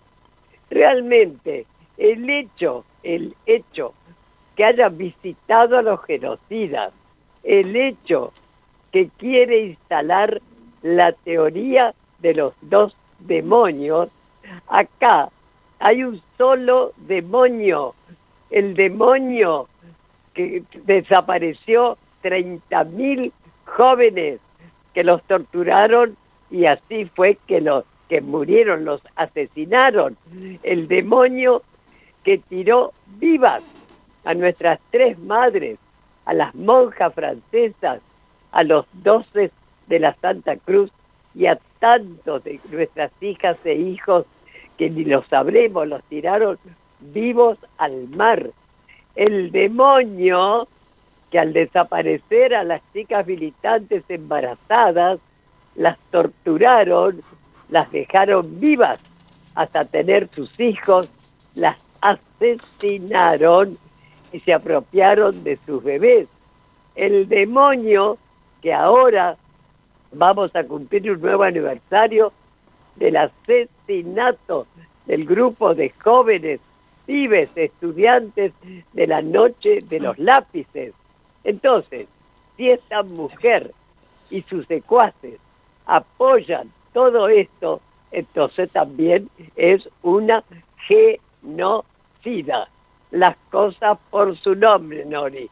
Por, yo, eso... ¿Por qué crees que, sin embargo, porque, eh, digo, yo no creo que vayan a ganar, ¿eh? Lo mío es más una cuestión de espíritu, eh, digo que un tema de encuestas, pero yo aspiro a que no gane, no gane Milei, no gane, por lo tanto, esta, esta mujer. Pero de, de todos modos, que, nos, que tengamos adelante la perspectiva, la posibilidad, que haya entrado en, el, en, en, este, en las PASO, que haya sido una sorpresa y demás, a mí me preocupa porque detrás de eso hay, hay votos, y entonces me preocupa esa parte de nuestro pueblo que no es genocida, que no, no es fascista necesariamente, que no sabe de qué está tratando, pero que sin embargo... se despertó el domingo a la noche, el lunes a la mañana, se despertó con que había contribuido a Eso. generar este monstruo.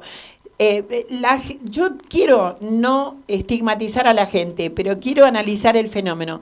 ¿Vos cómo lo ves? ¿Qué crees que pasó para que tantos años de pelea respecto de derechos humanos no haya hecho mella o haya hecho poca mella en mucha juventud?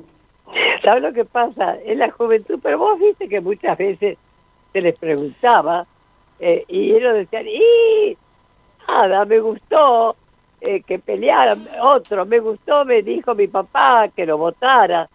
Sea lo que sea, da mucha pena, Nori, que esos jóvenes, que al fin y al cabo no tienen mucha idea por lo visto, pero a lo mejor están con bronca, a lo mejor es también porque es real. Hay muchas cosas que se prometieron y no se han cumplido. Entonces, hay muchos motivos que estos jóvenes, que me dan mucha pena, eh, realmente se hayan volcado a este tipo. Pero fíjate que ahora que está, está diciendo tantas barbaridades que vos sabés que hay muchos jóvenes que están como recapacitando y viendo las barbaridades que dicen. Sí. Así que yo te soy sincera, Nori, que eso lo he sido siempre. Lo hemos sido las madres y las abuelas. Yo tengo esperanza, porque porque tuvimos esperanza pudimos juzgar a los genocidas y sus cómplices. Las abuelas no perdieron la esperanza y siguen recuperando nietos. Entonces, tengamos esperanza, Nori. No bajemos los brazos. Absolutamente, absolutamente. Tati, te saluda Luis Lázaro y te quiere hacer una pregunta. Claro que sí, Tati. Hola, un placer enorme hablar contigo, un, un lujo. Hola, querido. ¿Cómo estás? No, bien, mira, vos sabés que estábamos reflexionando recién en relación también con estos casos que Nora planteaba a nivel este, generalizado, más allá de la Argentina. Pero en nuestro caso particular, y vos mencionabas recién el tema de la memoria, la justicia, los, los juicios, etcétera, eh, lo que yo te quería plantear es, porque indudablemente en cierta parte de la sociedad y de los jóvenes hay un desencanto democrático, es decir, hay cosas que la democracia todavía no ha resuelto. Sí. Ahora, me parece que este, en buena medida se ha usado la emergencia de este personaje para reclamarle a la democracia justamente las cosas que faltan. Pero eh, lo que, lo que te quiero preguntar es, ¿no te parece que a medida que ahora se va conociendo exactamente cuál es el pensamiento, tanto en materia de derechos humanos como en materia económica, etcétera, etcétera, que ese desencanto democrático debería buscar otros caminos para encauzarse y reclamar que efectivamente se cumplan los derechos? Y bueno, mirá, sí, realmente tenemos que desde ya Eh, fortalecer y cuidar esta democracia, pero también exigir. Por ejemplo, claro, no puede ser que en democracia haya presos y presas políticas como Milagros Salas y sus compañeros, por favor. Claro. No puede ser que en democracia tengamos esta Corte Suprema que lo que imparte es injusticia. Entre otras cosas, está parado, por ejemplo, todo, todo el expediente del, de la, de la, eh, del, del intento de asesinato a Cristina. Hay tantas cosas realmente que hay para corregir, ¿no es cierto? Eh, por eso digo que tenemos una democracia que tenemos que exigir, uh-huh. pero hay que seguir, Luis. Totalmente. Todos, todos que tienen proyectos, que quieren lograr algo, que no hay que bajar los brazos. Acordate lo que hacemos y decimos hace cuarenta y siete años, las sí. madres, que la única lucha que se pierde era que se abandona. Y se lo decimos nosotras, las locas, que a pesar de los bastones y las sillas de ruedas, seguimos de pie, querido. Tati, ¿de qué hablaron con el Papa Francisco cuando estuviste? ¿Cómo? Con el Papa Francisco, ¿de qué hablaron? Bueno, tuve dos oportunidades. Bueno, una de las tantas que hablamos fue, por ejemplo, de los curas pedófilos, que lo único que se hacía era cambiar, cambiarlos de, de, de iglesia, ¿viste? Que eso no podía hacer. Y esto me, y en, pero esto hace rato, acordate que hace, no, no estuve ahora con el Papa Francisco, y él lo que me dijo, que eso era un tema que por supuesto que lo estaban tratando y que tenían que resolverlo realmente lo más pronto posible, ¿no? Lo que pasa es que cuando estuvimos con el Papa, estuvimos con Mercedes Miñone y con Jorge, y fue divina la charla. Vos sabés que el Papa, viste, que te da quince minutos, una hora. Jorge, se pusieron a hablar de flores, de le todo. Vamos, le vamos a contar a la, a la audiencia que Jorge es tu hijo que está ah, viviendo... Perdón. Que Jorge es tu hijo que vive en España. Entonces, cuando hablaron de flores, es porque ustedes también vivieron en Flores. Y claro, yo la llamé, yo lo llamé y se fue entonces, lo, y por eso estuvimos los tres con, con el Papa, ¿no? Bueno, y vivimos un tiempo en Flores. Además, el Papa es tan porteño para hablar. Vos sabés que en un momento nos dice, porque mi abuelo era un tipo de guita. Ay, vos sabés qué divino. Tiene, tiene unos términos, mirá. Nah, realmente, lo que está haciendo, lo que está haciendo realmente, y como él dijo, la contra que tiene, Dios mío, dentro del Vaticano, ¿no? Porque está haciendo cosas que ningún papa hizo, ninguno. Mirá, hace poco cuando habló, que dijo... El Dios dijo, amaos los unos a los otros. Así que mientras haya amor en una pareja, me parece perfecto. Eso es decir, que estaba de acuerdo con el, con los, con el casamiento igualitario y todo, querida. Eh, por eso ¿Qué te, te parece? ¿Qué te parece? Una preguntita, Tati, que sí. tiene que ver este, con lo que hablábamos a, hace un ratito. Y con una decisión que tomó nuestro gobierno en relación con las condecoraciones que oportunamente entre mil novecientos setenta y cinco y el noventa y tres le fueron entregados por la Argentina al dictador Augusto Pinochet. Ya sé, ¿qué me contás? Sí, sí, sí, sí, me, justamente. Me parece que es un acto que tiene que ver mucho con esta idea de reparación, de la verdad, de buscar, ¿no? Este... Te aseguro que cuando hace dos días me mandaron esta resolución que ha hecho el gobierno de Alberto, de nuestro presidente, yo dije, se hizo justicia, es algo inédito, porque el tipo está muerto, claro. eh, Pinochet, y sin embargo se le quitó ese, esa condecoración que le habían dado. Es algo fantástico. Bueno, eso está totalmente, digamos, coherente con la defensa justamente de los derechos humanos, ¿no es cierto? Así que ha sido un acierto muy grande por parte del presidente. Totalmente, y nosotros lo queremos retomar también para darle visibilidad, porque esto ha tenido muy poca difusión en, en el sistema de medios, que están más preocupados por la dolarización de Milei que Exacto. por estas reparaciones históricas, ¿no? Así Exactamente, que... me parece muy bien. Yo también lo he difundido en muchísimos lados, y mañana... Porque yo también tengo mi programa de radio, chicos. Claro que sí, quiero que lo cuentes, a ver. Bueno, que se llama ¿Qué me contás? Con Charlie Pisoni. Bueno, en el Destape, todos los sábados de doce a trece treinta. Ya pasé el chivo. Bueno, mañana justamente vaya si voy a hablar también de este decreto que se le ha quitado, bueno, no sé cómo era, el collar sanmartiniano, bueno. La orden sí, de mérito. La orden de mérito de San Martín. Exactamente, exactamente. Las cosas hay que contarlas, pero tienen razón. Todo ya es demasiado. Le hacen una presa al Milei y a esta mujer que ya, sí. ya es demasiado, ¿viste? Absolutamente. Yo creo que además... este Sí, yo creo que eh, eh, mentar permanentemente la soga en la casa del ahorcado hace que uno sienta asfixia antes de que suceda.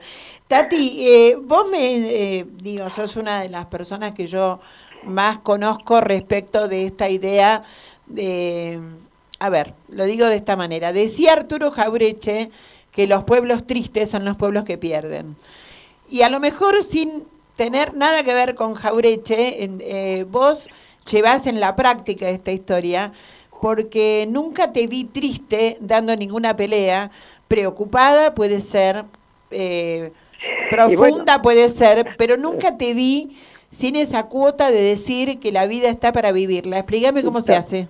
Totalmente. Bueno, viste que yo tengo mi consigna, querida, que hasta han hecho remeras, que es militancia y joda, querida.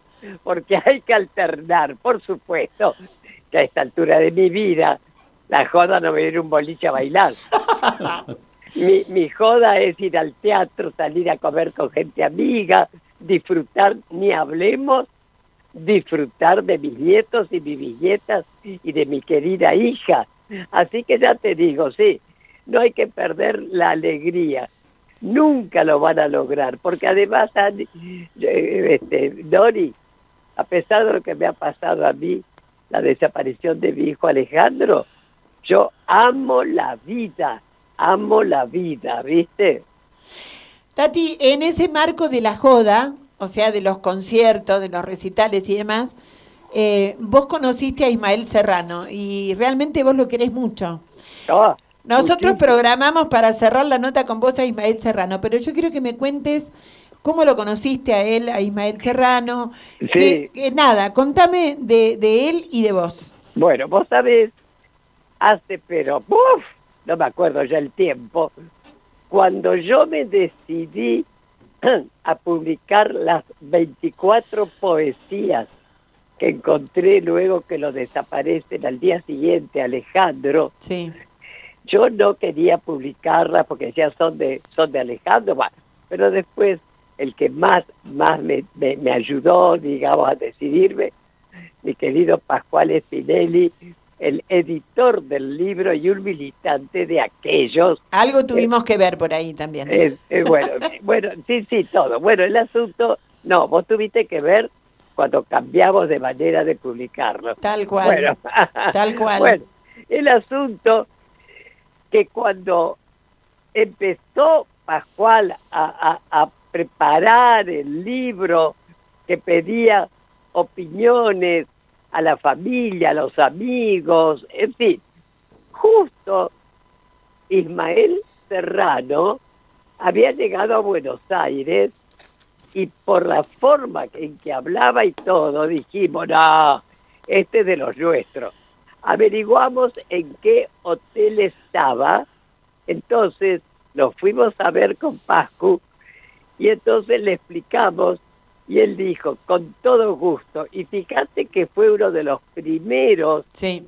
que escribió algo con respecto, pero hermoso, a, a las poesías de Alejandro. De ahí en más nos hicimos amigos y cada vez que él venía, que no era tan conocido, ¿eh? siempre... salíamos a almorzar con él y con el productor que es argentino, que es un divino, los Marvin, con Néstor, con, almorzábamos y así continuó la amistad. Después se puso de novio con una argentina, se casó, he estado en Madrid, eh, me, ha, me, me ha ido a buscar, hemos ido a comer con él y con su padre, así que tenemos una amistad muy linda, muy linda. Y ahora, cuando estuvo ahora...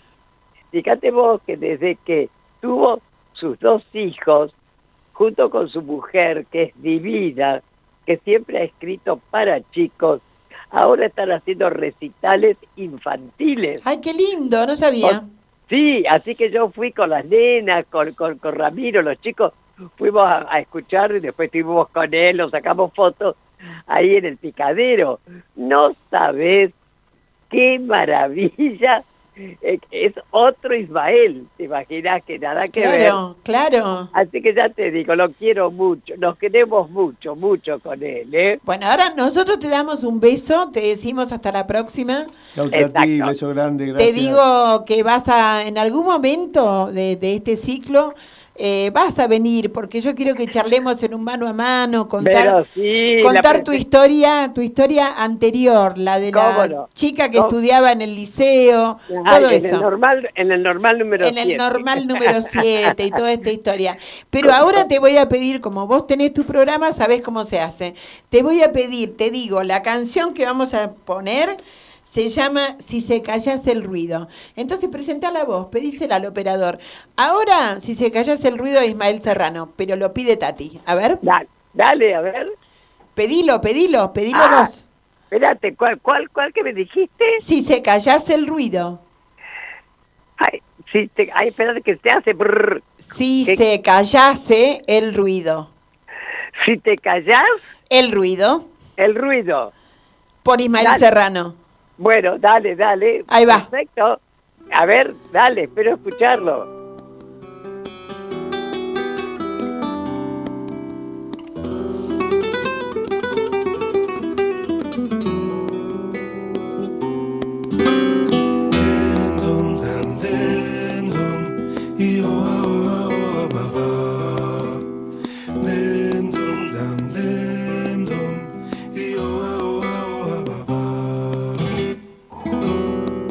Dejar a dormir este estrépito infinito que intenta llenar los días de tinieblas y enemigos. Una estruendosa jauría se empeña en hacer callar las preguntas, los matices, el murmullo de ojalás, ruido de patriotas se envuelven en banderas, confunden la patria con la sordidez de sus cavernas. Ruido de conversos. ¿Te gusta, Tati? Hola. Sí, sí, por supuesto, pero no, no, no, no, no se escucha bien. Yo no bueno, sé. te la mandamos, te la mandamos después de regalo. Un, ab un abrazo, Tati. Bueno, muchas gracias, querida, y adelante con este estupendo programa, ¿eh? Gracias, mi amor, te quiero. Besitos, chau, chau. Espectros, te oiría hablar en sueños y abriría las ventanas. Si se callase el ruido, quizá podríamos hablar. Y soplar sobre las heridas, quizás entenderías que nos queda la esperanza.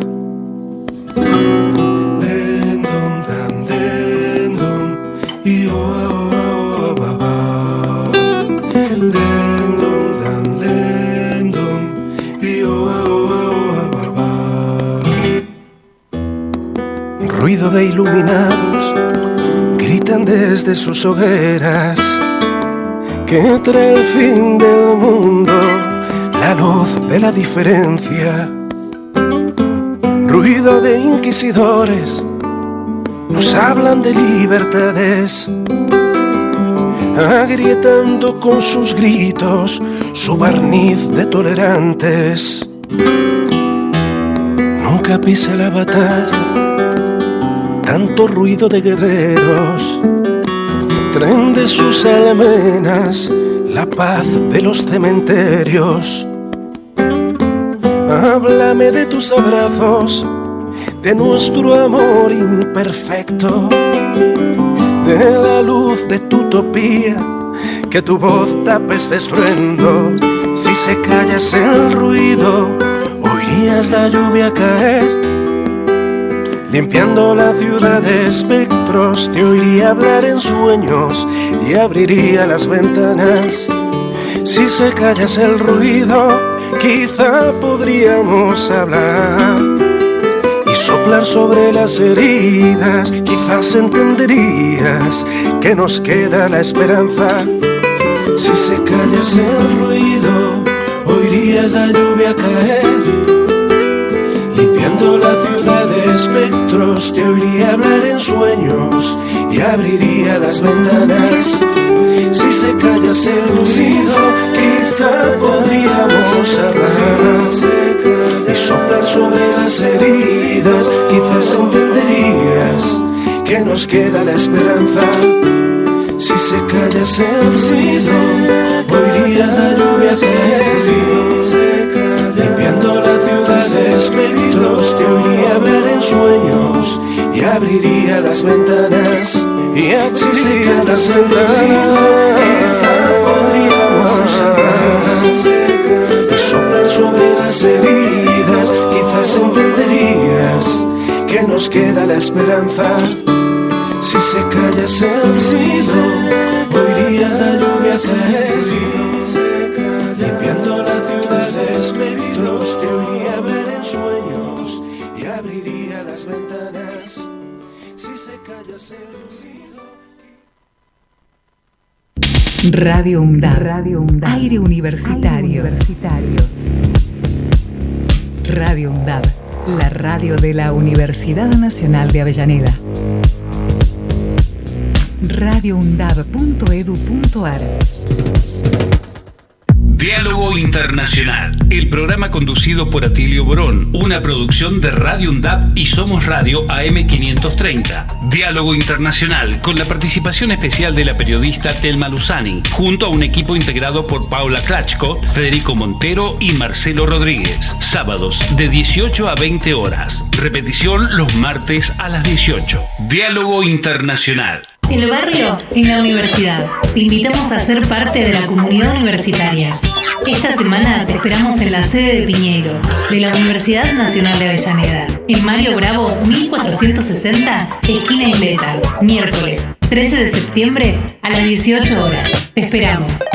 El barrio, en la universidad. Para cortar las noticias falsas y la desinformación, entérate de todo lo que hacemos en Radio UNDAV y UNDAV T V. Encontranos en Facebook, Twitter e Instagram como UNDAV Medios. Seguinos en YouTube. Suscríbete a UNDAV T V. Bájate la app de Radio UNDAV desde tu tienda de aplicaciones. Somos los medios de comunicación oficiales de la Universidad Nacional de Avellaneda. Otra comunicación, para seguir en contacto con la actualidad y la comunidad universitaria. Después, no digas que no te avisamos.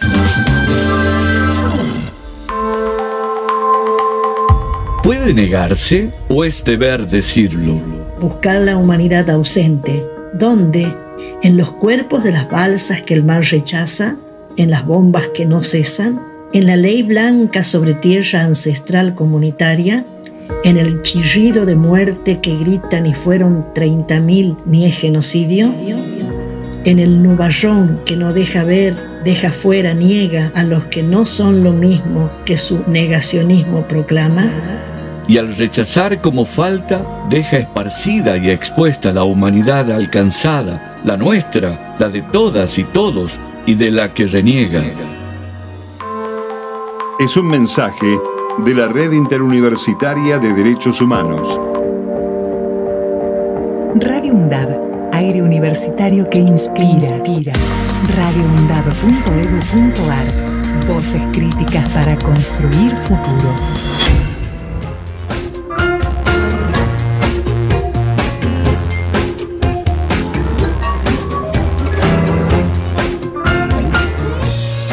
Hola, estamos de vuelta. ¿Cómo le va? ¿Te gustó la, la nota con Tati? ¿La pasaste bien? Me encantó, sí, sí, siempre tan fresca, tan espontánea, tan risueña, ¿no? Tiene esa musicalidad, esa melodía en su, en su forma de hablar, que la verdad que es hermosa. Vamos a cerrar esto con un, un rulo, porque ustedes, yo les conté un extenso, un extenso este, currículum de Luis Lázaro en la Argentina y también en el mundo, hablando, disertando, eh, representando al país en foros internacionales de comunicación, que sé yo, pero yo lo quiero llevar a mucho antes. Cuando era un pibe, que salió de un lugar de, de misiones que se llama Puerto Rico, se fue al mundo, se fue exiliado, perseguido, como muchos de, de los compañeros que pasan por acá y que están, algunos acá en la UNDAV, pero si no están en el país y en el mundo. Fuiste a Holanda, pero en algún momento decidiste que tu destino no era por el lado del otro lado del charco tan grande y te viniste más acá y fuiste a Nicaragua. Uh-huh. Y en Nicaragua fundaste un, o fuiste parte fundante de un medio de comunicación. Compartimos medios, medios de comunicación en un proceso de revolución como era en ese momento, ¿no? Se acababa una tiranía que por cuarenta años había asolado al pueblo. Al ¿Estabas pueblo ese día, el, el día? No, no, no, no, ah. no. Llegamos seis meses después, eh, pero bueno, era todo comenzando, ¿no? Entonces eh, yo había venía con una formación como trabajador industrial, como tornero mecánico, había hecho un curso en Holanda y me puse a trabajar como tornero mecánico. Lo, en la Revolución Nicaragüense. En el ferrocarril de Nicaragua, exactamente. Este, y trabajé durante un cierto tiempo ahí hasta que, bueno, se abrió la posibilidad de ser parte del equipo de Radio Sandino, una emisora que había arrancado desde la clandestinidad en el último tiempo de la insurrección contra esa dictadura y finalmente, bueno, se convirtió en una de las emisoras, digamos, icónicas, ¿no? De ese, de ese momento, de ese proceso. Tuve la, la, nada, la posibilidad de poder funcionar como jefe de redacción de un equipo hermoso de periodistas. Reconstruimos la historia del viejo general de Hombres Libres y montones de episodios históricos que le daban, digamos, un, una continuidad histórica a lo que en ese momento estaba viviendo. Y una cosa que traigo a colación ahora por lo que hablábamos de Chile, eh, hicimos una muy linda relación con Gustavo Ruz, eh, que era el secretario de prensa de Salvador Allende. Eh, nos tratamos durante muchísimo tiempo hasta que, bueno, nos volvimos... a la Argentina, a la Chile, seguimos en contacto, falleció lamentablemente hace poco tiempo, eh, realmente un tipo, este, digamos, muy íntegro, eh, muy consecuente y uno de los que, digamos, generó toda la ola, digamos, a favor de la reforma constitucional, que es lo que está caracterizando la etapa política de los últimos años en Chile y que ahora se encuentra atrapada en una, lo que diría... García Linera, un empate catastrófico, ¿no? Entre la derecha y, y, y los sectores más democráticos. Ojalá pueda encontrar Chile los caminos para resolver eso y, bueno, ojalá eso inspire también... Este, bueno, vamos a Nicaragua, ¿te parece? ¿Sí? Porque no? eh, estuviste en la Revolución de los Poetas, digamos. Eh, lo, lo tuyo fue conocer a esa gente, Ernesto Cardenal, conociste los grandes cuadros de... de ¿Qué pasa eh, con el...? Bueno, yo sé que hay un libro en evolución, hay un libro que va a contar tu historia, un libro que no va a tratar, en todo caso va a hablar de la comunicación, pero no justamente de esa manera, no, sí, sí, sino no. que es un libro de vivencial, es tu historia. Y, y como, para, como para cerrar, eh, porque tiene que ver con lo que estábamos, estuvimos hablando todo el tiempo, los procesos se, a veces evolucionan hacia un lugar que uno no quiere. La Nicaragua de hoy o la conducción de la Nicaragua de hoy está muy lejos, más allá de que los nombres sean los mismos, de aquello por lo que te jugaste en, en su momento. Cerremos esto con un rulo sobre ese proceso, esta vez en Nicaragua. Bueno, la verdad que es un dolor enorme, digamos, un, porque la revolución de Nicaragua tuvo además la impronta y el hecho histórico, ¿no? De haber generado las condiciones para su propia retirada a través de un procedimiento democrático, ¿sí? Algo que es un proceso que yo no recuerdo que se haya generado en otra parte del no. mundo, donde una revolución que legítimamente, digamos, se rebela frente a cuarenta años de tiranía, toma el ejercicio del poder, inicia un proceso de reconstrucción y de afirmación de valores políticos progresistas, en un momento de su historia decide que va a someter ese liderazgo a la decisión popular. Es el primer turno de Ortega cuando es electo en mil novecientos ochenta y cuatro y es el turno después de Violeta Chamorro y de todo lo que pasó después en Nicaragua, ¿no? Haremos pero, un programa completo sobre eso. No, pero lo que quiero decir es este compromiso con la democracia que no está de más traerlo a colación a propósito de todo lo que hablamos. Es claro. decir, la insatisfacción democrática puede habilitarte a muchas cosas menos a no reivindicar la democracia, la democracia. y a no suponer que de ese quilombo salís con más democracia. ¿Qué es lo que está pasando hoy? Tal hoy cual. Nos está saliendo con más democracia. Para cerrar y para abrir una nueva sección que se llama La Agenda de Avellaneda, en la voz de Luca Guillén, vamos a poner entonces, en honor a este amigo, un tema de Drexler, La Guerrilla de la Concordia. Amar es ir a ciegas, el corazón despega mientras todo arde. Odiar es mucho más sencillo, el odio es el lazarillo de los cobardes.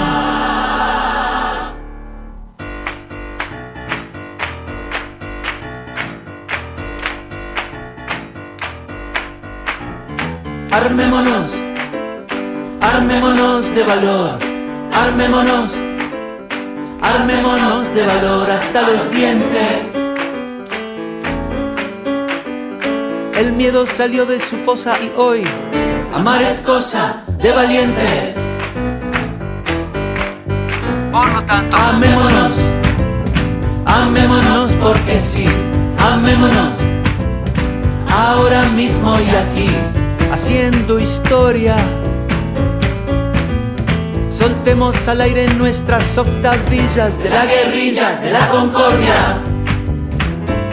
Bienvenido, Lucas Guillén, ¿cómo va? Amar es ir a ciegas. Muy buenas tardes, noches. Estamos en ese horario que no sabés si de tarde o de noche. Sí. Así que por la duda decimos ambos.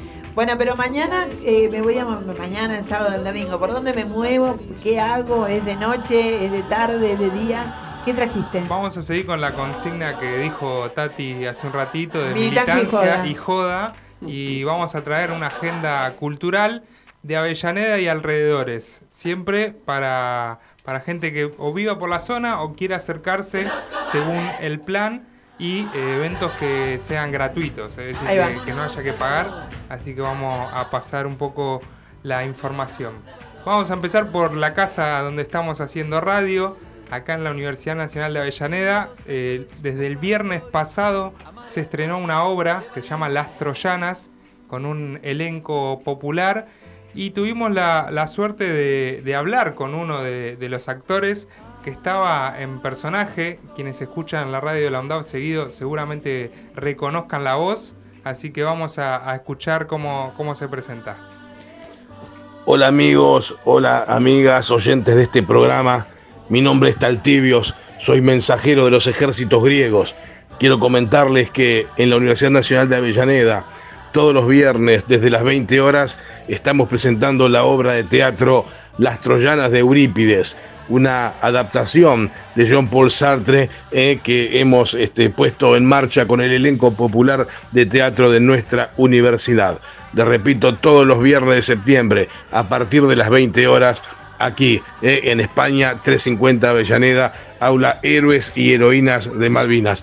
Los esperamos.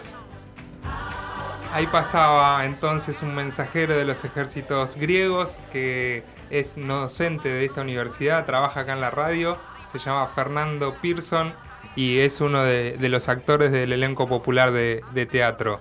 Y como dijo, todos los viernes, acá en la UNDAV, sede España, veinte horas, pueden venir a, a ver la obra.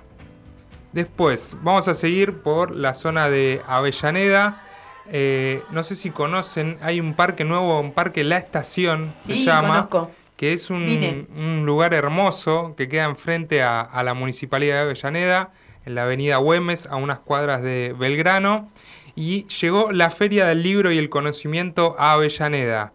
En esta edición va a haber Tierra de Dinos. Esto eh, está bueno para ir con chicos y chicas porque hay réplicas de, de dinosaurios eh, a lo largo y ancho del parque. Y va a haber distintas charlas, eh, algunas de ellas que a mí me parece que está buena como para, para agendarse. Es, por ejemplo, el sábado a las dieciséis horas va a estar Pedro Saborido, el escritor de Peter Capusotto y sus videos. Trabajó también en Todo por Dos Pesos, Cha Cha Cha.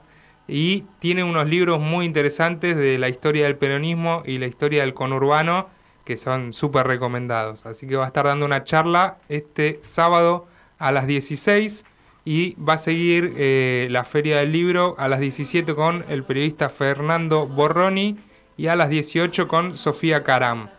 Así que este evento, como decíamos, es gratuito, es ahí en, en el Parque La Estación.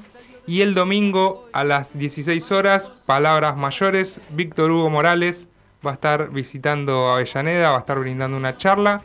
Y a las dieciocho va a estar Luisa Culiot, Marina Glesser, Raúl Rizzo y Mirta Busnelli. ¿Qué van a hacer? Van a dar una charla también en el marco de la Feria del Libro. Ah, maravilloso. Así ¿Pero que... van a leer textos? Sí, van a leer porque textos. Porque son pavadas de actores, digo, porque sí, sí. van sí. a leer textos entonces. Bueno, Ac fantástico, fantástico, Ac fantástico. Actores y actrices súper reconocidos y que van a estar acá en Avellaneda cerquita eh, leyendo sigue? textos. Y después lo que tiene eh, Avellaneda como para ofrecer es el sábado hay eh, milonga.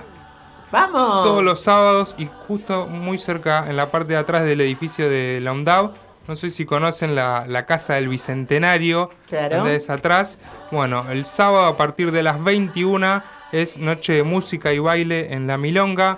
Eh, va a haber pista de baile, clase abierta también para que se bueno. anime quien no sepa bailar y, y tenga ganas de bailar, aprender. Luis?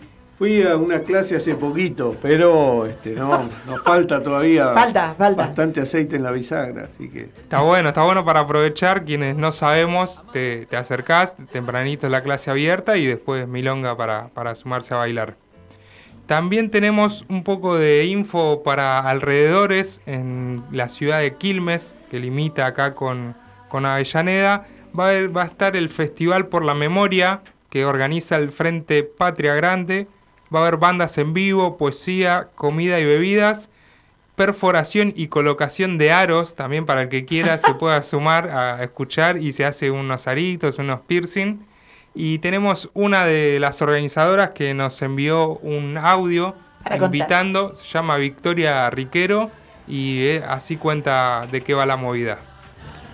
Bueno, este audio es para invitarles a todos mañana en Casa Puentes, eh, calle Pellegrini doscientos setenta y dos en Quilmes, a participar del Festival por la Memoria, que se va a estar haciendo desde las veinte hasta las dos de la mañana más o menos, eh, en un contexto en el que, bueno, entendemos que es importante en el mes de las juventudes que, que nos sigamos organizando fundamentalmente contra los discursos eh, de una derecha que, que cree que, que diciendo y haciendo eh, hechos políticos en la legislatura de Cava van a van a poder eh, hacernos caminar para atrás con la lucha de, de las madres, de las abuelas de Plaza de Mayo y con toda una historia de un pueblo vinculado a los derechos humanos que, que no estamos dispuestos a, a ceder. Así que en esa clave, y porque entendemos que también nada grande puede hacerse con tristeza, es que con cultura, eh, cultura popular y organización, les queremos invitar a toda esa... A, a este Festival por la Memoria que organiza el Frente Patria Grande. Gracias, un beso grande. Muy bueno. ¿Y música? Y música tenemos este sábado en el Teatro Roma, acá Avellaneda, uno de, de los lugares hermosos que tiene la ciudad, que se recuperó hace poquito, y que siempre los artistas que, que vienen acá a Avellaneda se dice, acá cantó Gardel, sí. uno de los tantos lugares donde, donde anduvo girando acá en Zona Sur. Este sábado va a estar la orquesta eh, juvenil de Docsud, que es una orquesta abierta a la comunidad y son todos niños, niñas y adolescentes, y va a estar tocando junto con la Delio Valdés, no, epa. la orquesta de cumbia, eh, que la verdad que la mueve y que viene, viene llenando estadios. Va a participar de este evento en el Teatro Roma a las veintiuna horas. Gratuito. Gratuito, cien por ciento gratuito. Y tenemos un audio de la cantante de la banda local Cumbia para Todes, que se llama Luna Molina, que es una chica de diecisiete años que es un talento como canta. Y tenemos la invitación de ella para, para quienes se quieran acercar, así que vamos a escucharla. Buenas Radio UNDAV, soy Luna Molina y los quiero invitar mañana en Teatro Roma, Sarmiento ciento uno, a partir de las diez a eme, para que vengan a ver un gran show de la orquesta de El Doque, junto a la Delio Valdés, entrada gratuita. Nos vemos. Muchísimas gracias. Bueno, pero esto hola, no cierra amigos, así nomás. Hola. Esto cierra a full con la música de Avellaneda. ¿Qué banda trajiste este viernes? Tal cual. Traje la banda que la cantante va a estar tocando este sábado con la Delio Valdés, que es Cumbia para Todes. Y traje una canción especial que se armó hace unos meses, que es una reversión en cumbia de un tema de Leonardo Fabio, que se llama Orgulloso de mi general. Y el tema lo que hizo es, la banda estable es Cumbia para Todes, y pasaron artistas eh, locales a cantar y poner su voz para interpretar esta canción, así que van a escuchar que hay diversas voces eh, que llevan la, la letra de Leonardo Fabio, así que es Cumbia para Todes, Orgulloso de mi general. Dale, Marco. Recuerden, trabajadores, únanse, ya no hay más hermanos que nunca, sobre el manchado de los que trabajan, a levantarse de esta hermosa patria, la unidad de todos los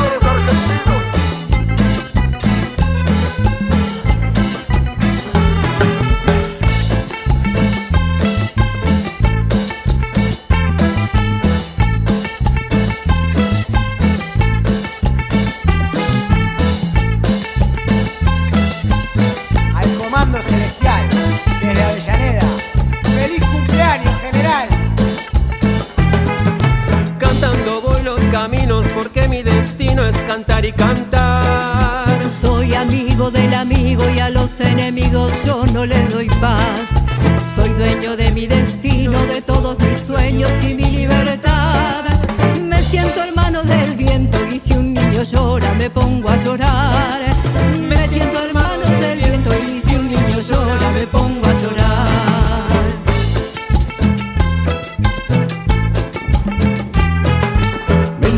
Del silencio y en el largo rato me suelo quedar. De tanto escuchar mentiras y a veces decirlas, por eso será. Muchos dicen que estoy loco y yo no me enojo porque eso es verdad. Loco de amor a la vida, de amor a la gente y a la libertad. Loco de amor a la vida, de amor a la gente y a la libertad.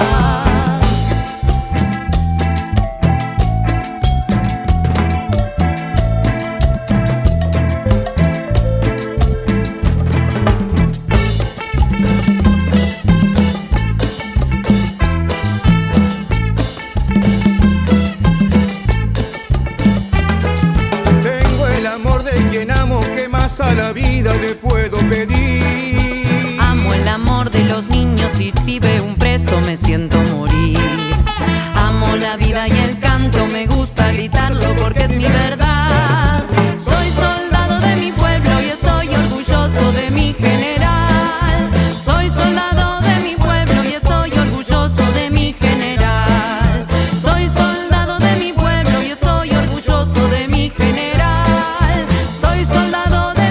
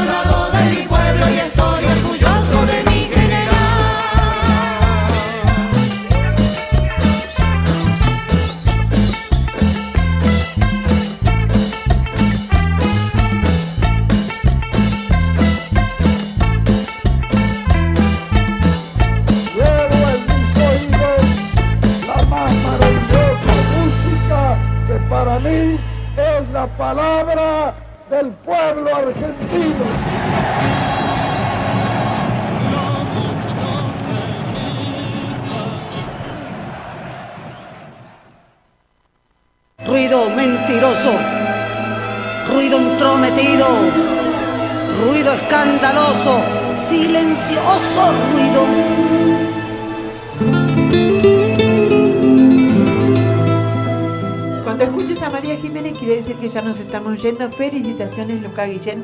Me encantó cómo está armado el segmento, absolutamente. Así que la semana que viene, Lucite, con, lo, con otro tramo de la cultura de Avellaneda. Bueno, muchas gracias. Y ¿Cómo sí, se vamos dice? A, Ave, a mí no me va a salir. ¿Avellanedense? Eso, sí. A mí no me va a salir.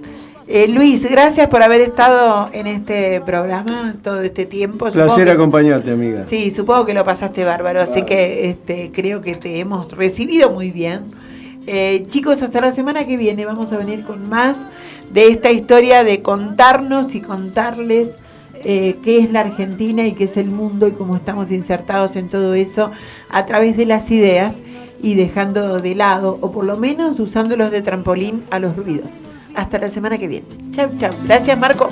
Y hubo tanto ruido que al final llegó el final. Mucho, mucho ruido. Ruido de ventanas, nido de manzanas que se acaban por pudrir. Mucho, mucho ruido. Tanto, tanto ruido.